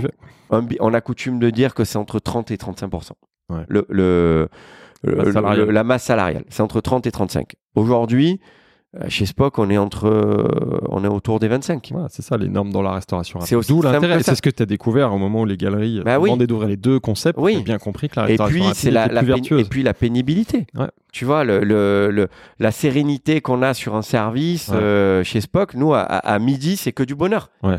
Pour, à partir de midi, pardon. Ouais, parce Parce que que euh, on a un gros stress de, la fin, en 6 fait. de Ouais, 7h du matin à 6-7 heures du matin à midi. C'est la fin du cycle. Voilà, vous avez fait toute Et la à préparation. de midi, euh, on a euh, servir, euh, voilà. un voire deux plats du jour envoyés à la minute. Et, tes et les mais on salariés pas une carte. Bah ouais. Début d'après-midi, savent qu'ils ont fini leur Et, et surtout, euh, je te dis, une fois de plus, à midi, c'est c'est fou, la pression retombe et c'est que du plaisir, quoi. Cool. Tu vois?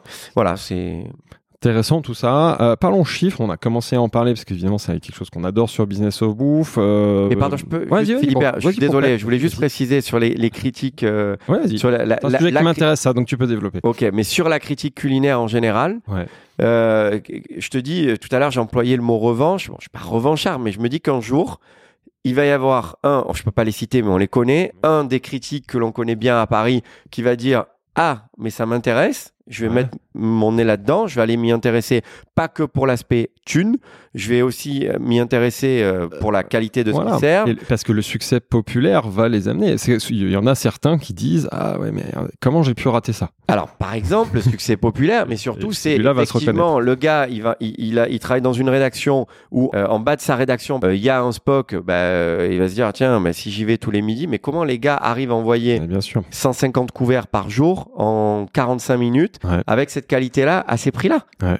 Tu vois, tu te dis, mais ok, on va s'y Donc, intéresser. il faut qu'ils s'y arrivez- intéressent. Ouais, Et mais il suffit qu'il y en ait un qui s'y intéresse. Voilà, bien sûr. Bon, puis après, effectivement, euh, le fait que, euh, modestement, sans y voir un, un côté euh, euh, prétentieux, mais le fait que ce soit moi qui suis, ben, enfin, je- vu que je suis derrière, bah, euh, du Cali, j'en fais aussi avec Lolo, avec Ouais. Figure, et là dernièrement avec Veja. On commence Et, à euh, comprendre tes on valeurs, et tes engagements. que je, oui, on va y revenir d'ailleurs à la fin du podcast. Mais Voilà. du coup, on avance parce que justement, je me rends compte qu'il y a encore des petits Parce sujets que ça derrière. 3h30. voilà, on est à 6 heures. Non, non. Euh, parlons chiffres. Combien de restaurants Tu dis? 51 aujourd'hui? On, Ouais, on, est en 51 décembre. Là, on enregistre en décembre 2022. 51 signés. On passera peut-être en début 2023, mais d'ici là, il y en aura un ou deux de plus, peut-être. Pas. j'espère, j'espère. Mais t'es dans- 51 signés et ouvert, euh, il me semble, euh, 39 ou 40. Cool. Et il y en a encore Dans combien de 10 dans le villes dans, bah, C'est dans toute la France. Dans combien de villes à peu près? Euh, il me semble, ah, je vais me faire Ouais. taper sur les doigts. Je, euh, crois qu'on en a t'as pas 18, révisé. dans 18 villes en France, mais c'est marqué sur le site. Ok, bah, ceux qui Ah, veulent je, vais me- de... euh, je vais me faire tirer. Combien de salariés? Alors, de, de- comment je veux dire, de franchiseurs et après les collaborateurs. Alors, nous, au bureau, on est Comment ça marche 14, 15. Ouais. Euh, ça dépend, ça fluctue, mais on est, voilà. 50 restos en moyenne. Il y a combien Voilà, de- il y a entre 3 et 4 personnes dans. Ouais, ça fait 105, ouais. euh, 180, je dirais. Ouais, ça commence à faire un peu de monde. Si on parle de chiffre d'affaires, c'est le chiffre d'affaires de, de la tête de réseau déjà. Enfin, de, enfin, de ton groupe, sachant qu'il y a les Le chiffre d'affaires de, de, de, tout le réseau, je crois qu'on va, on doit être entre 13 et 14 millions, je crois, cette année. Le chiffre d'affaires d'un Spock Chiffre d'affaires moyen d'un Spock 350 pour euh, chiffre d'affaires euh, ouais, moyen. Mais là, on va plus vers les 400 quand même. 400, ok. Ouais, ouais, 400 000. T'as des grosses différences entre les villes, genre entre Marseille, Paris. euh, Pas énormément. Ouais. Pas énormément, finalement. D'accord. Je me rends compte qu'il n'y en a pas tant que ça. Mais euh, ouais, globalement, euh, chiffre d'affaires moyen, c'est entre 305. au- Autour des 350 la première année, 400 la deuxième, et puis après, il y en a qui, qui vont là vers les 600, euh, 650. Et en termes de rentabilité, qu'est-ce qui est plus rentable pour toi, d'un point de vue groupe, c'est d'avoir des restaurants propres ou c'est justement d'avoir des franchises? C'est, c'est, si je peux me permettre. La question est, complè- et, et cocasse parce Ouais. que euh, on parle pas. Alors, C'est pas les mêmes modèles. c'est pas les mêmes modèles. C'est pas la même net- façon de voir les choses. Ouais. Et c'est surtout ce que toi, tu as envie de faire et la manière dont tu veux te développer. Euh, ce qu'il y a de plus rentable, j'aurais tendance à te dire, il y en a un, quand tu travailles en propre, tu valorises en fonds de commerce. Ouais. Donc, bien sûr que moi, même mes restaurants propres reversent des redevances euh, à la tête de réseau. Ouais. Et heureusement Ah, d'ailleurs. Ouais, oui. Bah, euh, Ouais. On, on peut pas euh, demander à quelqu'un, tu vois, d'exécuter ce que nous-mêmes on n'exécute pas. Donc, quoi qu'il arrive, mes restaurants reversent à la franchise. Ensuite, euh, je capitalise en fonds de commerce. Ouais. Je valorise en fonds Ouais. de commerce. Donc ça, Qui prend de la valeur, ouais. qui prend de la valeur. Ok. Mais d'un autre Ce qui n'est côté, pas le cas dans tes ce qui n'est pas le cas dans les franchises, mais je vais Ça, beaucoup ça plus- reste au chef d'entreprise. ouais. Mais, mais en revanche, je valorise ma tête de réseau. Et surtout, Ouais. ma- parce que Plus- plus j'ai avoir- ouais, voilà. plus de franchise, Plus j'ai de chiffre d'affaires qui remonte, donc les fees, que, ce que l'on remonte, les, les 5% et demi de chiffre d'affaires, ça remonte à la tête de réseau, donc je valorise ma tête de réseau. Donc, si tu me demandes, en réalité, c'est plutôt cette question-là, si je peux me permettre, Ouais, c'est qu'est-ce que tu préfères? Ouais. Enfin, tu vois, au final, là en ce moment, pour être complètement honnête avec toi, et c'est un peu le but, hein, c'est la transparence un peu aujourd'hui, l'année 2022 a été compliquée Ouais. pour, pour moi, à titre personnel, sur les succursales. J'en ai, un peu chié là, Ouais. par rapport au, au staff. Toujours. D'accord. Voilà, Ouais. j'ai mis- j'ai mis- Comme beaucoup de monde dans comme- la restauration. ouais, ouais. Mais si tu veux, j'étais en, j'étais en première ligne parce que j'avais, j'avais pris une directrice des opérations, ça n'a pas fonctionné. J'ai pas réussi à recruter parce que là aussi, pour être complètement transparent, j'avais plus les moyens parce qu'on a, on a, on avait tellement perdu d'argent. J'ai pas, j'ai pas été malin aussi. Ça, c'est si je peux donner ce conseil, il faut vraiment le, mais enfin, si on peut m'écouter là-dessus, c'est hyper intéressant. J'ai ouvert trois restaurants à 10 jours d'intervalle Ouais. trois Spock. Ah, ça, ça n'a pas été malin du tout. Ouais.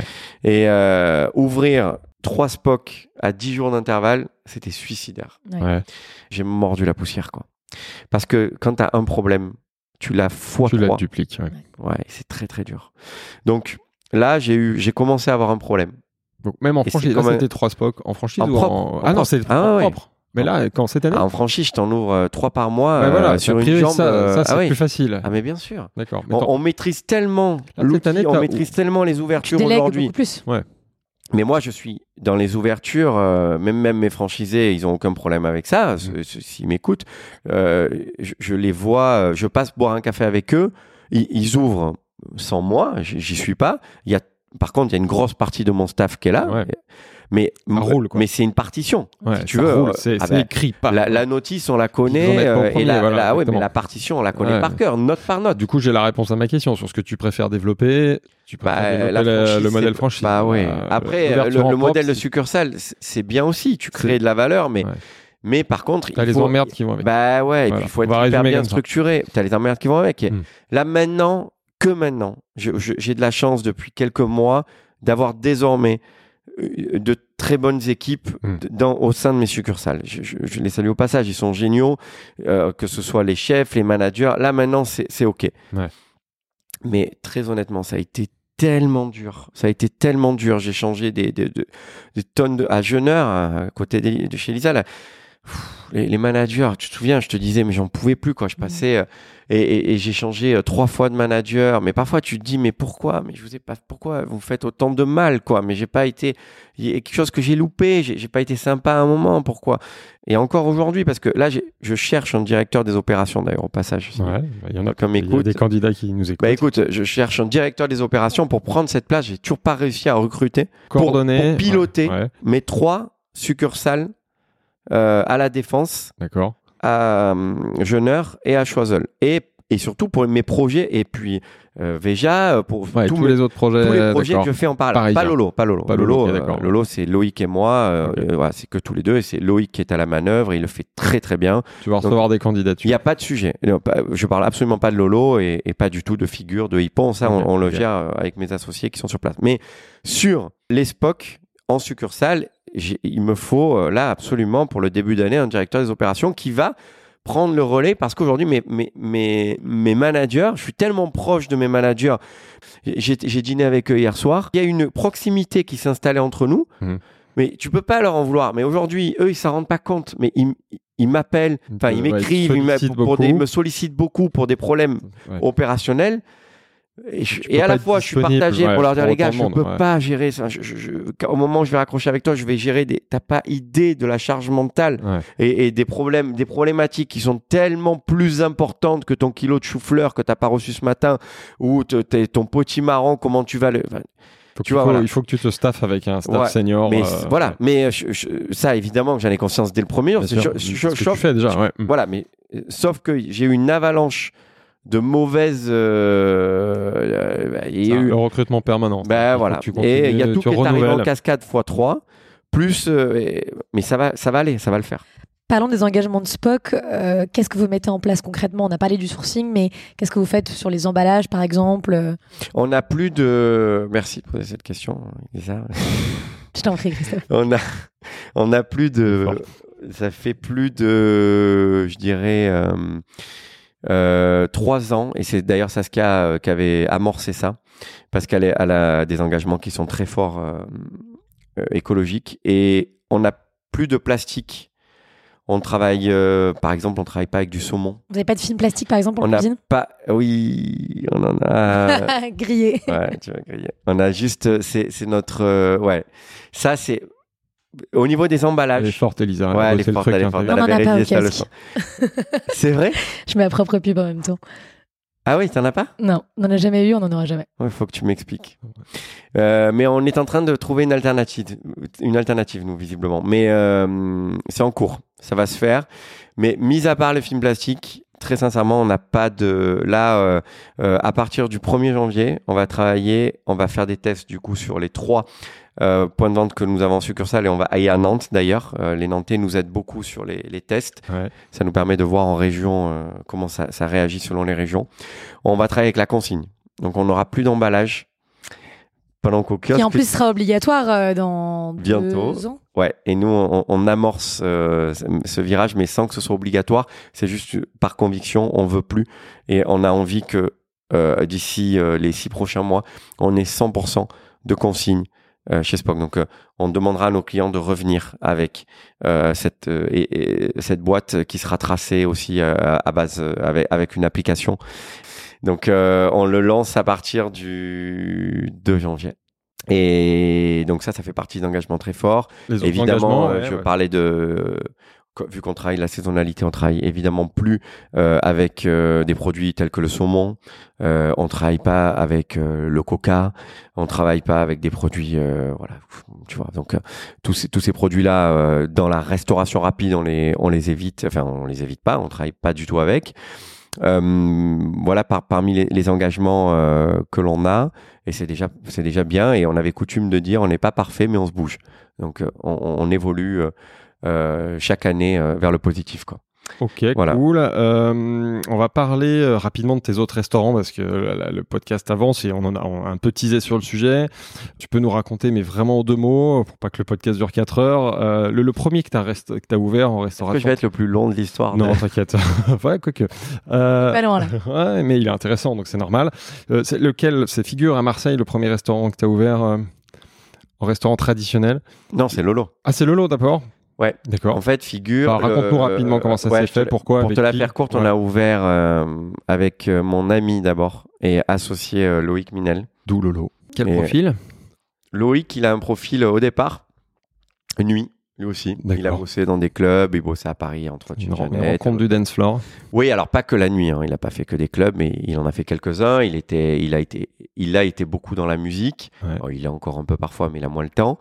Euh, mais euh, Loïc a, a dirigé, a été, a été directeur du- de l'hôtel Grand Amour pendant, Ouais. enfin du restaurant de l'hôtel Grand Amour pendant deux ans, je crois, trois ans.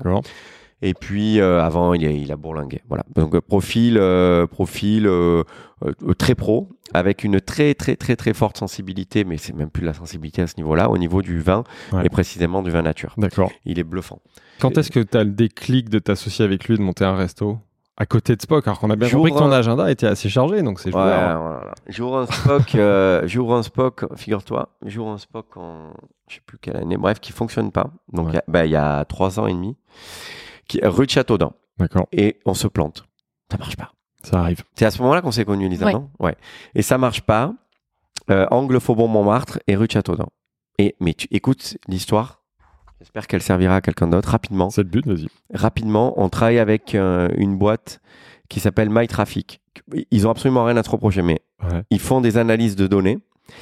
Et pour ceux qui connaissent, l'angle Faubourg Montmartre rue de Châteaudun, c'est un carrefour. D'ailleurs, il y a un carrefour. Il y a un carrefour market d'ailleurs. Et il y a un carrefour qui est extrêmement passant parce que tu vas vers la rue des. Martyrs, tu vas à la fin de la rue du Faubourg Montmartre. Ok, du flux. Il y a un flux qui est incroyable. Donc, normalement, le Mais business do- marche donc, bien je là-bas. te le dis, il y a, je crois, il y a 3000 personnes par heure qui passent à un point géographique que, euh, si tu veux, euh, l'appli quand on, on tape 12 rue de Châteaudun, donc l'adresse Sur MyTraffic. sur alors, MyTraffic, ouais. en fait, le point de comptage se fait au passage piéton, qui est à 5 mètres de l'entrée Ouais. du restaurant. Ouais. Et là, on nous dit 3000 personnes qui passent par jour à cet endroit-là. Ouais, donc là, tu dis c'est génial. Ok, génial, on signe. Après, il faut que savoir quel type première erreur qu'on voilà. c'est que on va Que pas des bureaux. faire et donc, ouais, voilà. et donc non mais là il faut surtout aussi si ça peut servir, il faut fonctionner à l'ancienne. Il faut faire des comptages, Bah, bien sûr. aller sur place, Ouais. se poser avec sa chaise. Et, et- Est-ce que tu as fait ça, Elisa Ah, bah, évidemment. Ouais, J'avais des podcasts dans les oreilles et je comptais les gens Ouais. qui passaient. Voilà. Ça, Il faut le Et- faire. Même moi, je l'ai fait. ouais, il faut. Ouais, Mm. et tu t'assois et tu comptes le nombre de personnes Donc, et finalement- toi-même et tu ne le fais pas compter. Bien sûr. Et tu et l'expression. pourquoi l'appli, ça a, bugué, alors, du coup Ben, parce que je te le dis, elle prenait sur le passage Ah oui, d'accord. Ça, je peux mètres. d'accord. J'avais pas compris, pardon. ok, Tu vois, et, ouais. mais sauf que Pourquoi 5 se mètres mettre plus c'est- loin. Mais c'est pas le réel. Mais, pas- D'accord. mais c'est pour ça que les anciens te disaient que dans le commerce, parfois, à 5 mètres, euh, la donne n'est pas la Bien même. sûr, bien et sûr, là, ouais. ça illustre parfaitement mon propos. Ouais. Bref. Bah, du coup, ce Spock, ça marche pas. Du mais coup, ça le permet ne d'avoir fonctionne l'idée avec Ben, Le. Spock ne fonctionne pas. J'en parle à un ami, Thomas Grunberg, d'ailleurs, je le salue au passage. J'en parle à Tom un soir. Je lui dis, Tom, euh, écoute, voilà, j'ai ce Spock et j'envisage de faire un, euh, un resto, une cave à manger, j'aimerais et tout. Mais bon, voilà, moi, je suis pas, je suis pas, je vis entre Marseille et Paris. Je suis pas sur place et, et il me faudrait quelqu'un qui pourrait s'en occuper. À qui tu penses, un chef Bon, je, je sais pas. Je lui en parle. Ouais. Je, je, je- Thomas a un gros réseau euh, dans la food, euh, j'en parle, et Tom me dit, mais enfin, attends, tu devrais en parler à Loïc, quoi, c'est c'est Lolo. Ouais. Et Loïc, c'est notre ami commun. Ouais.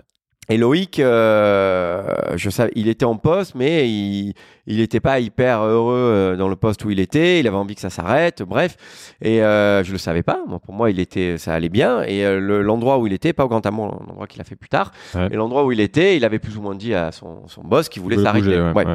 qu'il voulait bouger. Et, et- et- bref, et voilà. Le- et je propose à Loïc de venir euh, me rejoindre, de, de- de s'associer avec moi. Pour- ouais. Donc je dis à Lolo, voilà, euh, ben, je- j'aimerais que tu deviennes mon associé. Et voilà ce que je, te- je, je lui fais une proposition Ouais. qui- qu'il ne peut pas refuser.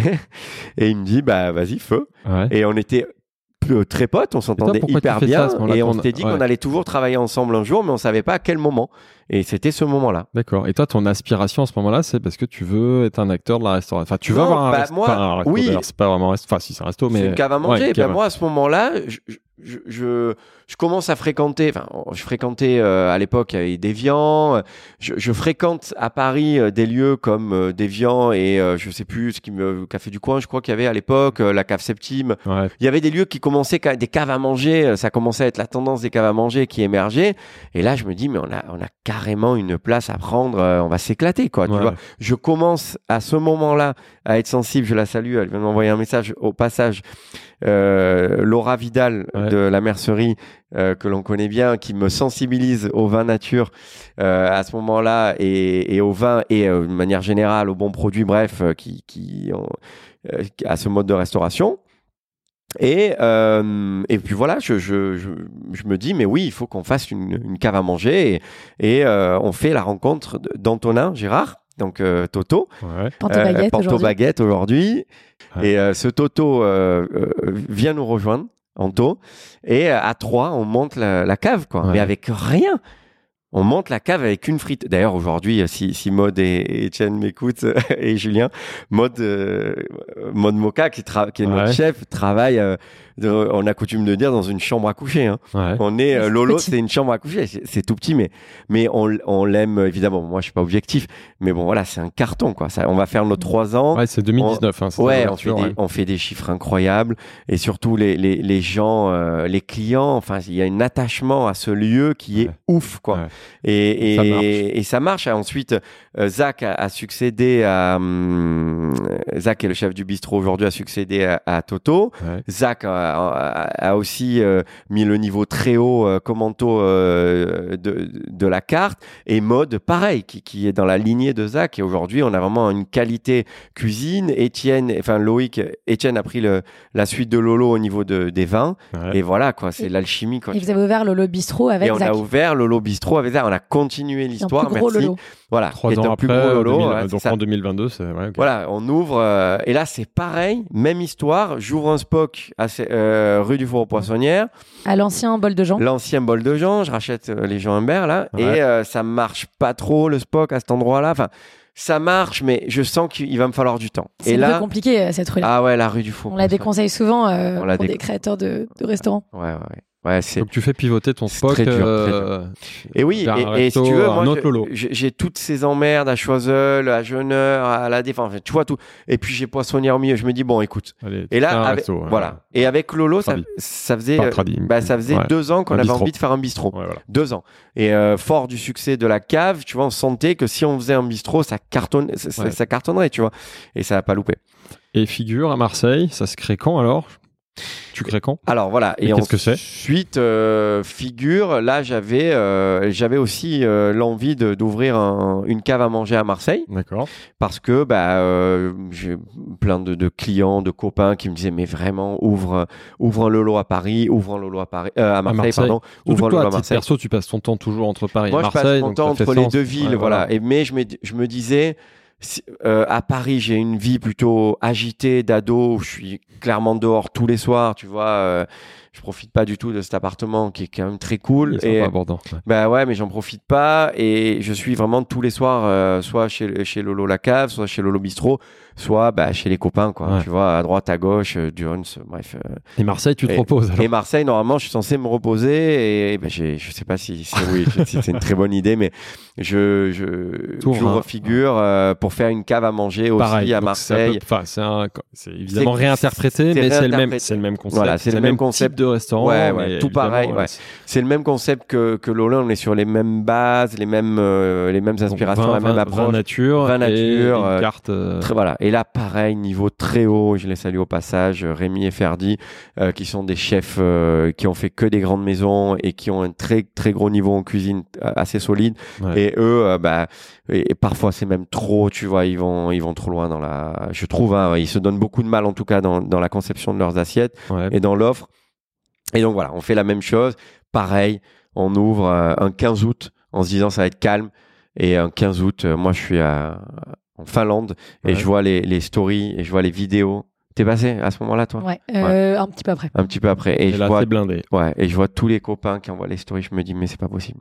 On serre les gens sur le trottoir par terre. Ouais. Pour euh, les gens se disent, euh, c'est comme dans les films, quoi. Tu vois, genre, t'as une rockstar qui passe, euh, et, et là, c'est euh, les gens se, se ruent sur la cuisine, prennent des pas- et, et comment t'expliques ça? C'est quoi C'est Bah, parce que bon, je sais pas, le 15 août, euh, euh, Marseille se transforme en 9e arrondissement de Paris aussi, ouais. 9e, 10e. Donc moi, j'ai quand même tout mon réseau parisien qui est là de passage. Bah, Elisa, elle incarne. hein. Elle en fait partie. Et Ce fait partie, compris. donc euh, les, les- à la fois les copains et les gens qui, qui viennent chez Lolo, qui sont pas mes copains, mais qui me connaissent à travers euh, à travers les Ouais. bah savent que j'ai ouvert Donc il y a de la Instagram, curiosité. choses, il y a la curiosité. ton niveau. Et puis euh, après, euh, sans doute aussi le, le, le réseau de, de Ferdi et de Rémi, tu Ouais, vois, aussi à associés, Marseille, de mes associés, et alors leurs potes qui passent euh, aussi, et l'alchimie de tout ça euh, fait que bah, c'était une ouverture qui était attendue. On le savait, mais pas le 15 août, quoi. Le, le 15 août, on a été, euh, on a été, euh, voilà, assailli. Est-ce que tu peux nous parler rapidement de tes autres activités? Parce qu'on a compris que tu travaillais pas beaucoup. Euh, donc, que tu avais du temps. donc tu as une entreprise aussi de cidre qui s'appelle Cidradan. Tu as une Cidradan. boîte d'archi, de design. Est-ce que tu Ouais. peux nous, rapidement nous expliquer ce que tu fais en Euh, plus des restaurants? Oui, rapidement. Alors là, ce qui, si on peut faire vraiment un update, le cidre, euh, Cidre Adam, c'est né d'une association entre Régis et Sylvain, qui sont des, des potes et qui me proposent de faire une marque de cidre. Ouais. Je dis OK, on le fait, ça cartonne, mais euh, il y a juste un tout petit détail, c'est que c'est des problèmes de logistique. C'est que les euh, ils se sont peut-être euh, rendus compte un peu tard qu'on avait du mal à, à livrer euh, le prix du transport et l'essence, tout explose. Et puis la guerre en Ouais, Ukraine arrive à ce moment-là. Cette année, ouais. Voilà, ben juste voilà. Et la guerre en Ukraine arrive, euh, voilà, et tout est sur le dos de la guerre en Ukraine, mais en gros, euh, le prix du transport explose. Donc voilà, donc là, Cidradan, ça marche en, en tissu local à Marseille, parce que du coup, on, on livre pas, on livre nos copains, les cavistes et les restaurateurs à Marseille, Ouais. mais on a du mal à livrer euh, en dehors de La, Marseille. la prod, donc elle est à Marseille, c'est fait avec des, des fruits euh, Ah la région. alors c'est fait, c'est- euh, fait, euh, les Normands, euh, ça va pas leur plaire, mais c'est fait en Bretagne. Ouais. C'est un cidre breton. Euh, là, on est euh, plutôt euh, en mode euh, cool. Euh, on n'est pas très agressif parce que je te dis, euh, on n'a pas solutionné ces problèmes de logistique. Une fois que ces problèmes seront solutionnés, je pense qu'on va pousser le, le, le curseur. C'est plus compliqué sur la boîte d'archi, euh, où là, euh, je suis associé avec Jérémy, euh, où là, c'est plus compliqué. Plus compliqué parce que on Ouais. est dans un secteur où là, on, on réalise des travaux. alors, on, a- on a, on a fait une dizaine de SPOC et, et de d'autres restaurants au passage de, de copains. Et, voilà, c'est architecture, mais spécialisé dans la alors, ouais, restauration. on est Jérémy est hein. archi lui-même, donc Ouais. voilà. Et moi, en fait, le deal, c'est que je- je- j'emmène les clients, pour ainsi dire, donc mes clients, mon réseau de restaurateurs et Ouais. d'hôteliers Ouais. et de potes euh, qui en fait pas euh, de particuliers, hein, c'est uniquement des pros. D'accord. Et euh, c'est atelier calcaire, donc Jérémy prend le relais euh, avec euh, avec son équipe sur la conception du lieu et son aménagement, voilà, et la, la revente de matériel. Mais là, je te cache pas que c'est plus compliqué, ça me ça me prend, c'est surtout à Jérémy que ça prend du temps. Moi, ça m'en prend pas des masses, mais quand même le simple fait d'avoir des, tu vois, t'entends euh, des soit Enfin, je, je- des, des petits suivis de chantier ou quoi. C'est un un autre- peu. Charge mentale. Ouais, C'est un autre c'est- métier, Ouais, ouais. voilà. C'est c'est une petite charge mentale dont je, je, je, suis, je suis en train de, un- de me libérer. Certainement, déjà c'est un autre métier et en plus pour le faire bien, il faut y allouer Ouais. du temps et honnêtement, on a, être honnête, ouais, on a compris, compte, on comprend dans le podcast que du temps, t'en as quand même pas beaucoup vu toutes tes activités. plus. Ouais, ouais, là, j'arrive plus. euh, Surtout que c'est devient compliqué là. Pas fini très rapidement, tu as d'autres projets là qui sont dans ton actualité de fin 2022. Déjà, il y a le projet avec Veja, tu peux nous en dire deux mots? Alors oui, tout à fait. Le projet avec Veja, c'est né de notre, de mon amitié avec Sébastien Kopp, Ouais, qui est, qui, qu'on salue. qui est- qu'on salue, qui est euh, un exemple, je crois, en termes de D'entrepreneuriat, d'entrepreneuriat, voilà. Euh, En- Qui est le Engagé. fondateur de Veja. Engagé. Voilà, le fondateur de Veja, euh, le cofondateur, parce qu'il a cofondé Veja avec euh, Guilain, Ouais. euh, et que je salue au passage, que j'aime beaucoup aussi. Mais m- mon ami, c'est Sébastien. Euh, et avec Sébastien, on, on se dit depuis euh, plus d'une dizaine d'années euh, que ça fait qu'on a envie de, de faire un, un restaurant ensemble. Mais Seb n'aurait pas fait un restaurant classique en Ouais. dehors de, de ses bureaux. Et là, ils ont des bureaux qui sont donc juste Ouais, à donc- quelques mètres d'ici Ouais. euh, au 5, voilà, euh, rue du Four-Poissonnière. Et puis, euh, Seb euh, euh, prend la possession de ses bureaux qui sont somptueux, Ouais. euh, donc euh, un peu- 3000 mètres carrés de bureaux, et puis qui, qui sont les anciennes imprimeries du Parti communiste D'accord. Pour l'histoire. Et, euh, et il me propose de faire un restaurant euh, à cet endroit-là, euh, végétarien 100%. Euh, et, et je, je dis ah, bon, écoute, t'es sûr vraiment 100% végétarien? On va se mettre, on peut peut-être se tirer une balle dans le pied. Je sais pas trop comment on, peut, on va aborder la chose. Écoute. Il me, il me demande d'abord d'être vegan à 100%. Là, je lui dis, écoute, vegan, franchement, Seb, ça va être compliqué, euh, vraiment. Ok, pas vegan, mais euh, Végétarien. végétarien. Alors, mais, mais par contre, euh, végétarien. Ok, Seb. On fait ce C'est cohérent euh, par rapport aux valeurs de la marque Ouais, et c'est j'imagine cohérent, l'engagement voilà, de ses salariés. hein, Absolument, ouais. c'est cohérent par rapport aux valeurs de la marque. Moi, ça m'emballe aussi. Je, Ouais. je- ça me botte Un franchement. challenge. Et même Ouais. toi, tu vas apprendre. Enfin, tu vas Voilà. apprendre. ah, mais on ça. peut le dire. Je Ouais, vais ouais, apprendre et puis surtout, j'apprends aux côtés désormais de Déborah que je salue au passage, au passage, qui est euh, l'ancienne chef entre autres de IMA, Ouais. de Joyeux, enfin euh, de, de Joie, pardon. Ouais. Elle a fait, euh, elle a une solide expérience. Elle est elle-même végétarienne avant que ce soit un produit marketing et avant Ouais. que ce soit à la mode. Elle, est de, voilà, elle est convaincue. Et puis elle, elle nous, bah, ce qu'on a là, hein, voilà, hein, les, les, les, cookies, les muffins sont véganes, les financiers, bref, tout- tous ces produits-là. Mais toute sa cuisine est, est végétarienne, donc elle, elle constitue une équipe solide. Et là, l'aventure a démarré il y a deux D'accord. Et euh, je suis tellement fier de ce projet parce que le projet est déjà en lui-même en termes d'architecture est, somptueux. Mhm. Et bah, c'est Jérémy d'ailleurs qui l'a dessiné. Euh, et puis voilà, donc euh, ça fait deux jours. Écoute, Et on est ça, c'est embarqué. réservé exclusivement aux salariés de Veja. Il faut être salarié de Veja ou, être salarié- pote, ou pote d'un salarié de Veja, mais c'est pas, pote. ou- mais c'est pas ouvert au public. Voilà, c'est fermé au public, Et- c'est ouvert. euh, je vais pas employer le mot fermé, c'est ouvert au public sur invitation.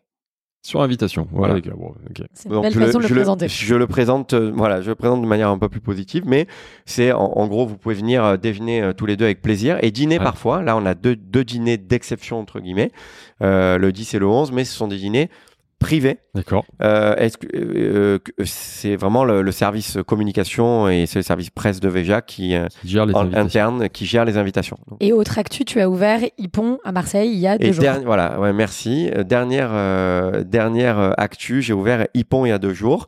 Ypon, c'est euh, hum, alors au- historiquement c'est à l'endroit du premier Spock. Et Rue Lully à Marseille. Rue Lully à Marseille, au 7 rue Lully, donc derrière l'opéra. Et là, je l'ai ouvert avec euh, Ferdinand et Rémi, euh, mes associés de figure. Figure, voilà. Voilà, qui, hum, qui, qui kiffent la cuisine japonaise comme moi. Enfin, le concept, c'est. Euh, cantine cuisine- japonaise. Can- can- ok. Onigiri, euh, donburi, katsudon. euh, Toujours euh, restauration euh. Restauration rapide, takeaway, enfin un peu de sur place, mais Alors, rapide. on n'a plus de vitrine, de, de, vitrine réfrigérée, donc en takeaway. Donc là, Ouais. c'est vraiment, on a un grand comptoir, tu manges sur place Ouais, à la japonaise. Ouais. Et euh, on a des tables au fond et en terrasse. Et euh, tu peux, as la possibilité d'emporter ou de manger sur place. Ouais. Voilà. Et on a euh, quatre plats du jour, quatre plats et quatre sides. Ok. Voilà, c'est une tuerie. Comment tu vois l'avenir de Spock Déjà, combien d'ouvertures Tu m'as dit, je crois tout à l'heure, 100, une centaine d'ouvertures d'ici deux ans? Oui, alors, une... oui. Là, Enfin, non, pas une centaine. Non, non, 51. pas une centaine. À être 100. Être à Ouais, pardon. Je, je te fais dire des. J'aimerais que dans trois ans, on soit à 100, 100, ouais, 100 voilà. restaurants signés. Ouais, c'est ambitieux, mais a priori, y a- y a- Écoute, y a- là, on en a signé 15. euh, on a, en, globalement, on en a fait euh, 12, entre 12 et 15 ces trois dernières années. Ouais, ouais, ça va vite, le rythme est bon. Euh, L'international? Pas tout de suite, un Bah, jour? euh, tout de suite, je, je- je suis allé trois fois à New York cette année. Ça me chauffe grave. Là, là j'en reviens. J'ai été il y a quelques jours.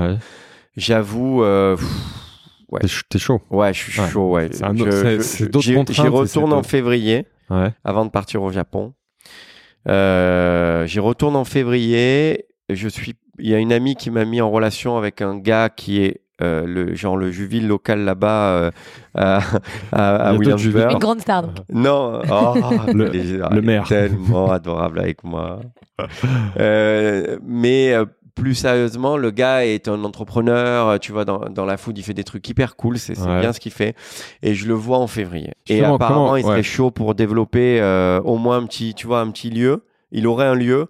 Et il aimerait bien euh, faire vraiment cette cette touche française parce qu'il nous adore. Euh, les, les Ricains, ils adorent les Français. Hein, J'invente rien. Ouais.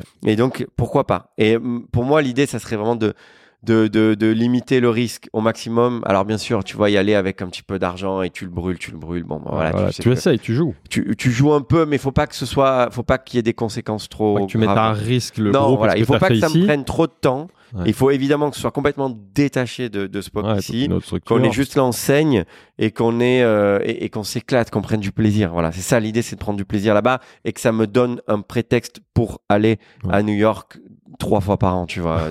Est-ce que tu as d'autres activités en tête que tu vas développer à court terme? Tu as une, vision par rapport à ça? Parce qu'on a compris que tu avais plein de passions, le, le, le- le- le design, la photo, La chanson. la chanson. J'ai appris ça. La chanson, tu veux te la... Alors vas-y, scoop, scoop, vas-y. Bientôt un album. Un album. un EP. Non, Tu non, chantes mais, c'est- Ouais, j'ai découvert que que, tu chantais. mais parce que j'aime j'aime chanter parce que je, je prends des cours de chant depuis quelques temps mais parce que j'aime ça euh, j'aime euh, ça me fait du bien ça me défoule j'aime comme euh, tout comme toi j'aime comme vous le, le karaoké Ouais, ouais. donc euh, je ne conçois pas une soirée de potes Ouais, sans sans, un micro d'ailleurs j'aimerais bien t'emprunter celui-ci ça t'as pas. vu, le son est bien. Ouais. Mais si tu veux chanter, profites-en. Parce que non non non, non, Est-ce que- je, non, est-ce que, je le fais voix, pas est-ce ça, que la voix, est-ce que ta voix euh, en non, podcast je- te plaît? Non, là Tu m'envoies, là, tu m'envoies dans un piège, là. C'est pas cool ce que t'es en train de faire. Non, mais euh, franchement, ça me fait du bien, ça me défoule, quoi. J'a- J'adorerais pouvoir, euh, pouvoir le faire. Mais euh, oui, non, il n'y a pas d'autres, il y a pas d'autres projets. Sur la suite, j'ai une petite surprise. J'ai une question de quelqu'un que tu connais, que je vais essayer de te jouer. Et bon, déjà, on va voir si tu le Ah, reconnais. c'est un chanteur, c'est ça ah bah, ah, Alors, non, non, non, non, non, Patrick non. Bruel pour toi. J'ai Enrico Mathias. Et ben voilà, tu, c'est Enrico Mathias. C'est Enrico. Salut Christophe, j'espère que tu vas bien. Dis-moi, j'ai une question. Si d'un coup tu devais devenir designer, ce serait quoi le premier objet que tu créais? Alors déjà, déjà est-ce que tu l'as reconnu? Sa question est rapide. Hein. Je sais pas si tu l'as reconnu. C'est un designer. Axel. Axel Chier. Exactement. Ah, Ouais, mais voilà, c'est bien ce qui me Ah, semblait. la ouais, mais c'est vrai que la question est rapide, donc je me suis dit, il va peut-être pas le reconnaître. Donc je t'ai aidé. Donc Oh c'est là Axel Chier, qui est un, dis- avec un designer gars, marseillais, c'est qui est apparemment un de tes très bons amis. Mais tu sais, pardon, si je- tu peux me permettre, je sais que c'est long, pardonnez-moi, mais euh, Axel Chier, c'est une rockstar. Ouais, ben j'ai- moi je le connaissais pas, mais j'ai découvert. Ouais, c'est magnifique ce qu'il fait. C'est une rockstar. Donc c'est un bon pote à, à toi. Ouais, ouais, ouais. Designer, Ah oui, d'origine marseillaise. D'origine marseillaise, mais euh, à qui tu, ver- tu verras, il va avoir une carrière, Axel, euh, qui, ça, va, ça va être une dinguerie. Et là, ça, à la question. Donc euh, on le remercie de sa question et quelle est ta réponse? Alors si tu devais dev- de- devenir designer déjà, donc on a compris, que ça de- pourrait être une piste, quel serait ton premier objet? Euh, une table. Une C'est table. pas original. hein. Ouais, je me doutais que ça allait tourner autour de la restauration, Ouais, ou plus ouais. ou moins la Pour restauration. recevoir. Ouais, une Ouais. table. Et tu la ferais comment? Elle aurait quoi de particulier? Euh, je la ferai euh, en miroir. Ouais. Parce que c'est, je, je, sais, je sais pas si je peux dire que c'est un matériau, mais euh, oui, Ouais. je pense que j'affectionne tout particulièrement. Alors là, on le voit moins ici, mais Ouais, d'accord. peut-être euh, c'est narcissique, je sais pas. J'ai une, C'est, Non, ça reflète aussi la lumière. une, ça der- reflète la lumière aussi. j'ai une dernière question liée à Spock. Comment tu imagines ta sortie de Spock? Est-ce qu'un Ouais. jour, est-ce que tu te poses cette question? Est-ce qu'un jour tu vas vendre? Est-ce qu'un jour tu vas, enfin, a- comment tu imagines la ta sortie? Ouais, mais oui, mm, c'est une question, Et- c'est une et, très bonne si, et si qui à qui est-ce que tu vends un fonds pour euh, faire du d'argent? Est-ce que tu veux le vendre à un, un groupe de restauration qui va développer le truc avec d'autres moyens que tu n'auras plus à un moment ou pas assez à un moment? Ouais, c'est une réflexion que j'ai en ce moment euh, pour euh, une fois de plus. J'ai dû le dire au moins une dizaine de fois pour être complètement transparent. Mhm. C'est une réflexion que j'ai parce que elle est, euh, elle est légitime de l'avoir euh, au bout de 18 ans, euh, bientôt 19 ans de, Ouais. de labeur et, et- et de travail. Hein, tous les, à un moment, les entrepreneurs et chefs d'entreprise, quand tu arrives à un certain, voilà, au bout de presque 20 ans de boulot, tu te dis bon, qu'est-ce qu'on va faire de Je vendrai pas, pour répondre à ta question, je vendrai pas un fonds euh, pour de l'argent. Hmm. Euh, je vendrai pas un fonds euh, uniquement pour en prendre un chèque et me casser avec ce chèque et laisser. euh, en gros, j'assimilerais ça à vendre un peu mon âme Ouais. si je, si je faisais ça demain et je le ferais pas. T'es sollicité D'une par des fonds? Oui. Oui, ça doit arriver. Bah oui, t'imagines Ouais. que euh, on est ce qu'on appelle une cible. hein, tu connais bien Ouais, le. bien voilà, on est une cible, on est une target entre guillemets idéale. Bah ouais, restauration qu'on a ce rapide, modèle économique, euh, parce que t'appuies sur c'est un bouton. scalable, bien sûr. Euh, moi, je te dis oui, forte croissance. Et puis je te dis, et puis je te dis demain euh, que je vais en faire 50 en 3 ans. Et quand Ouais. t'es un fonds avec des millions, tu sais plus quoi en faire, ça va les faire rire. On va dire, mais non, mais nous, mon gars, c'est pas 50, c'est 200 qu'on va en faire en 3 ans. T'as besoin de quoi? La, la formule, on l'a.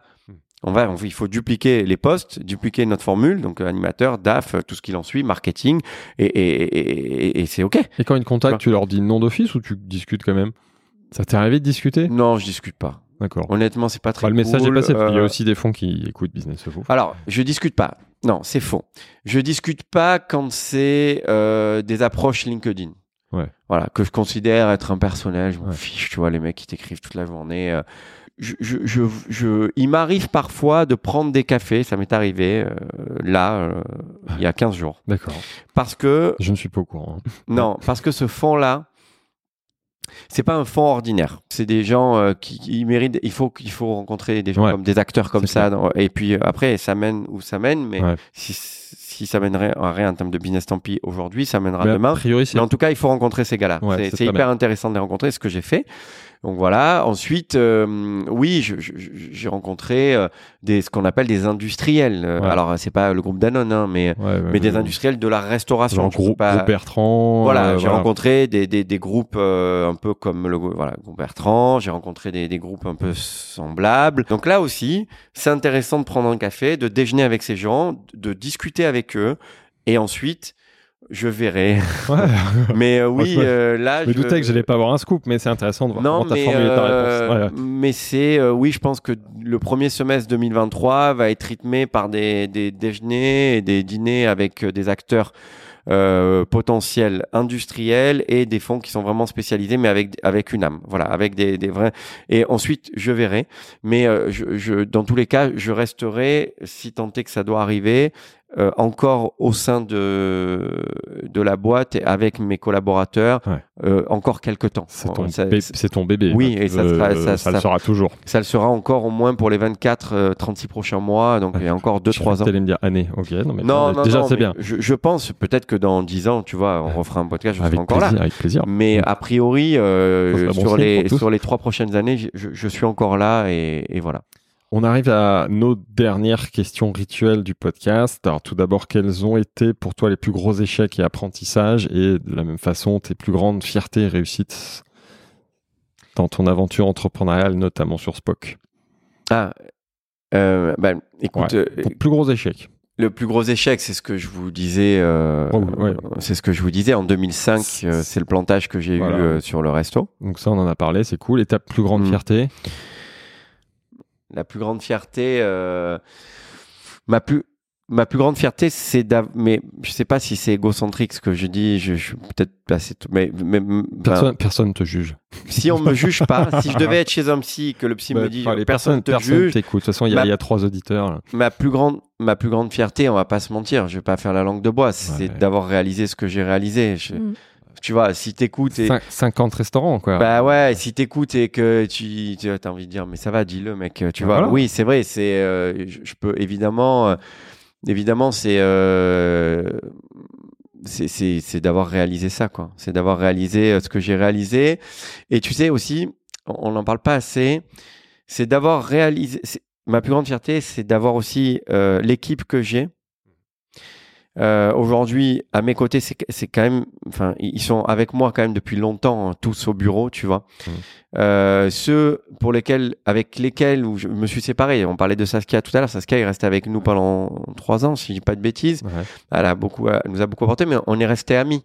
Tu vois, on est toujours amis avec Saskia. Ouais. Donc, euh, en gros, ce dont je peux être fier, c'est d'avoir euh, toutes mes équipes, euh, avoir cette euh, cette entente avec mes équipes sans sans jamais aucun conflit avec un collaborateur. Quel conseil tu donnerais à un ou une jeune entrepreneur qui veut se lancer dans le business de la bouffe? Euh, je donnerais le. Alors, de faire ce que tu as fait. Pour être honnête, au début, je te l'ai jamais dit, mais je te le dis aujourd'hui, Moi, Elisa?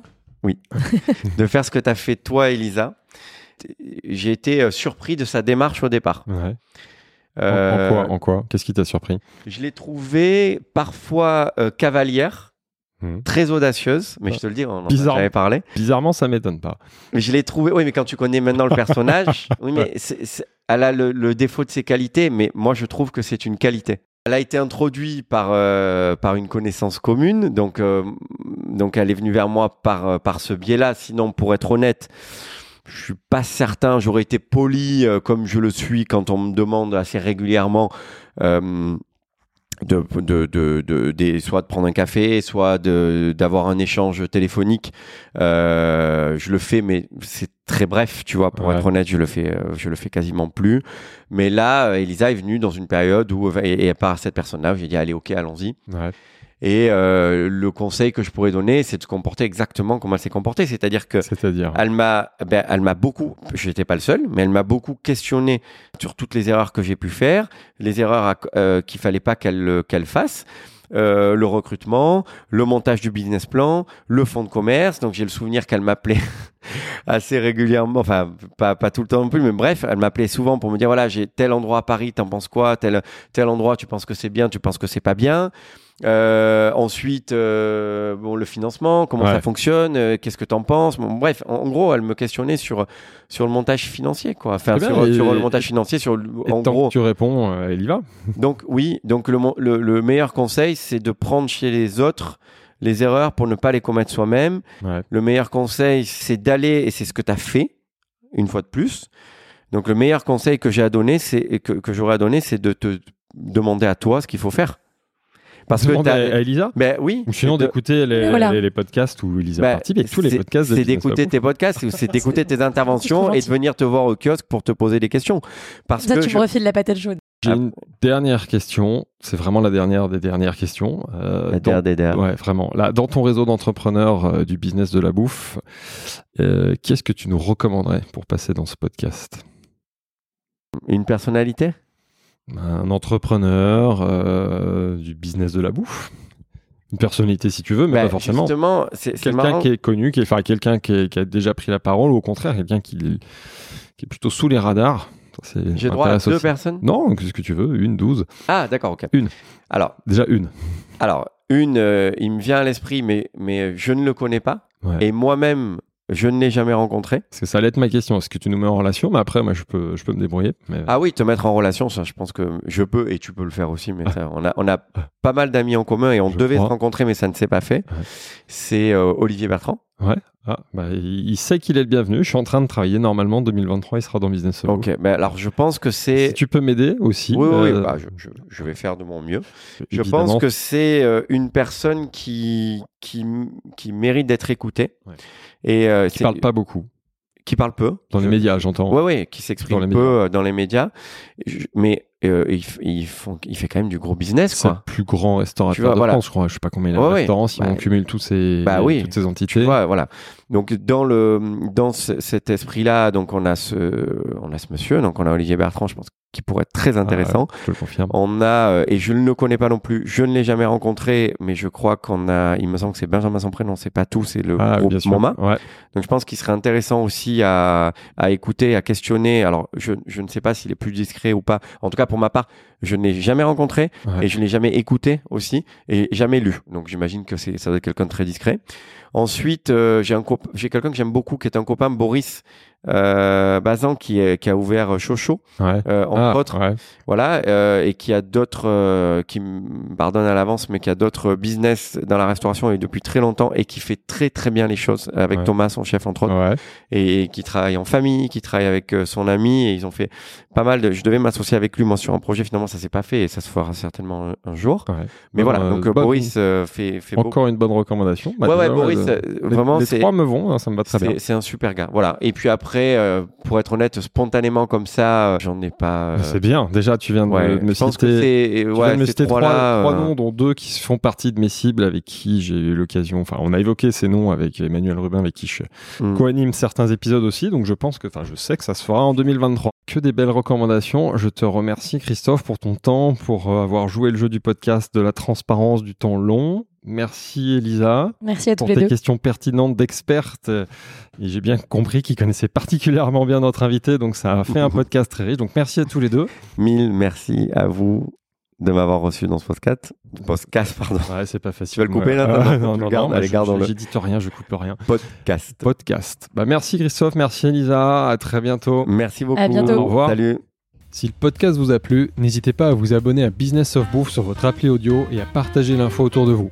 Vous pouvez aussi nous laisser 5 étoiles sur Apple Podcast ou Spotify, c'est important pour nous aider à gagner de la visibilité. Merci et à très bientôt.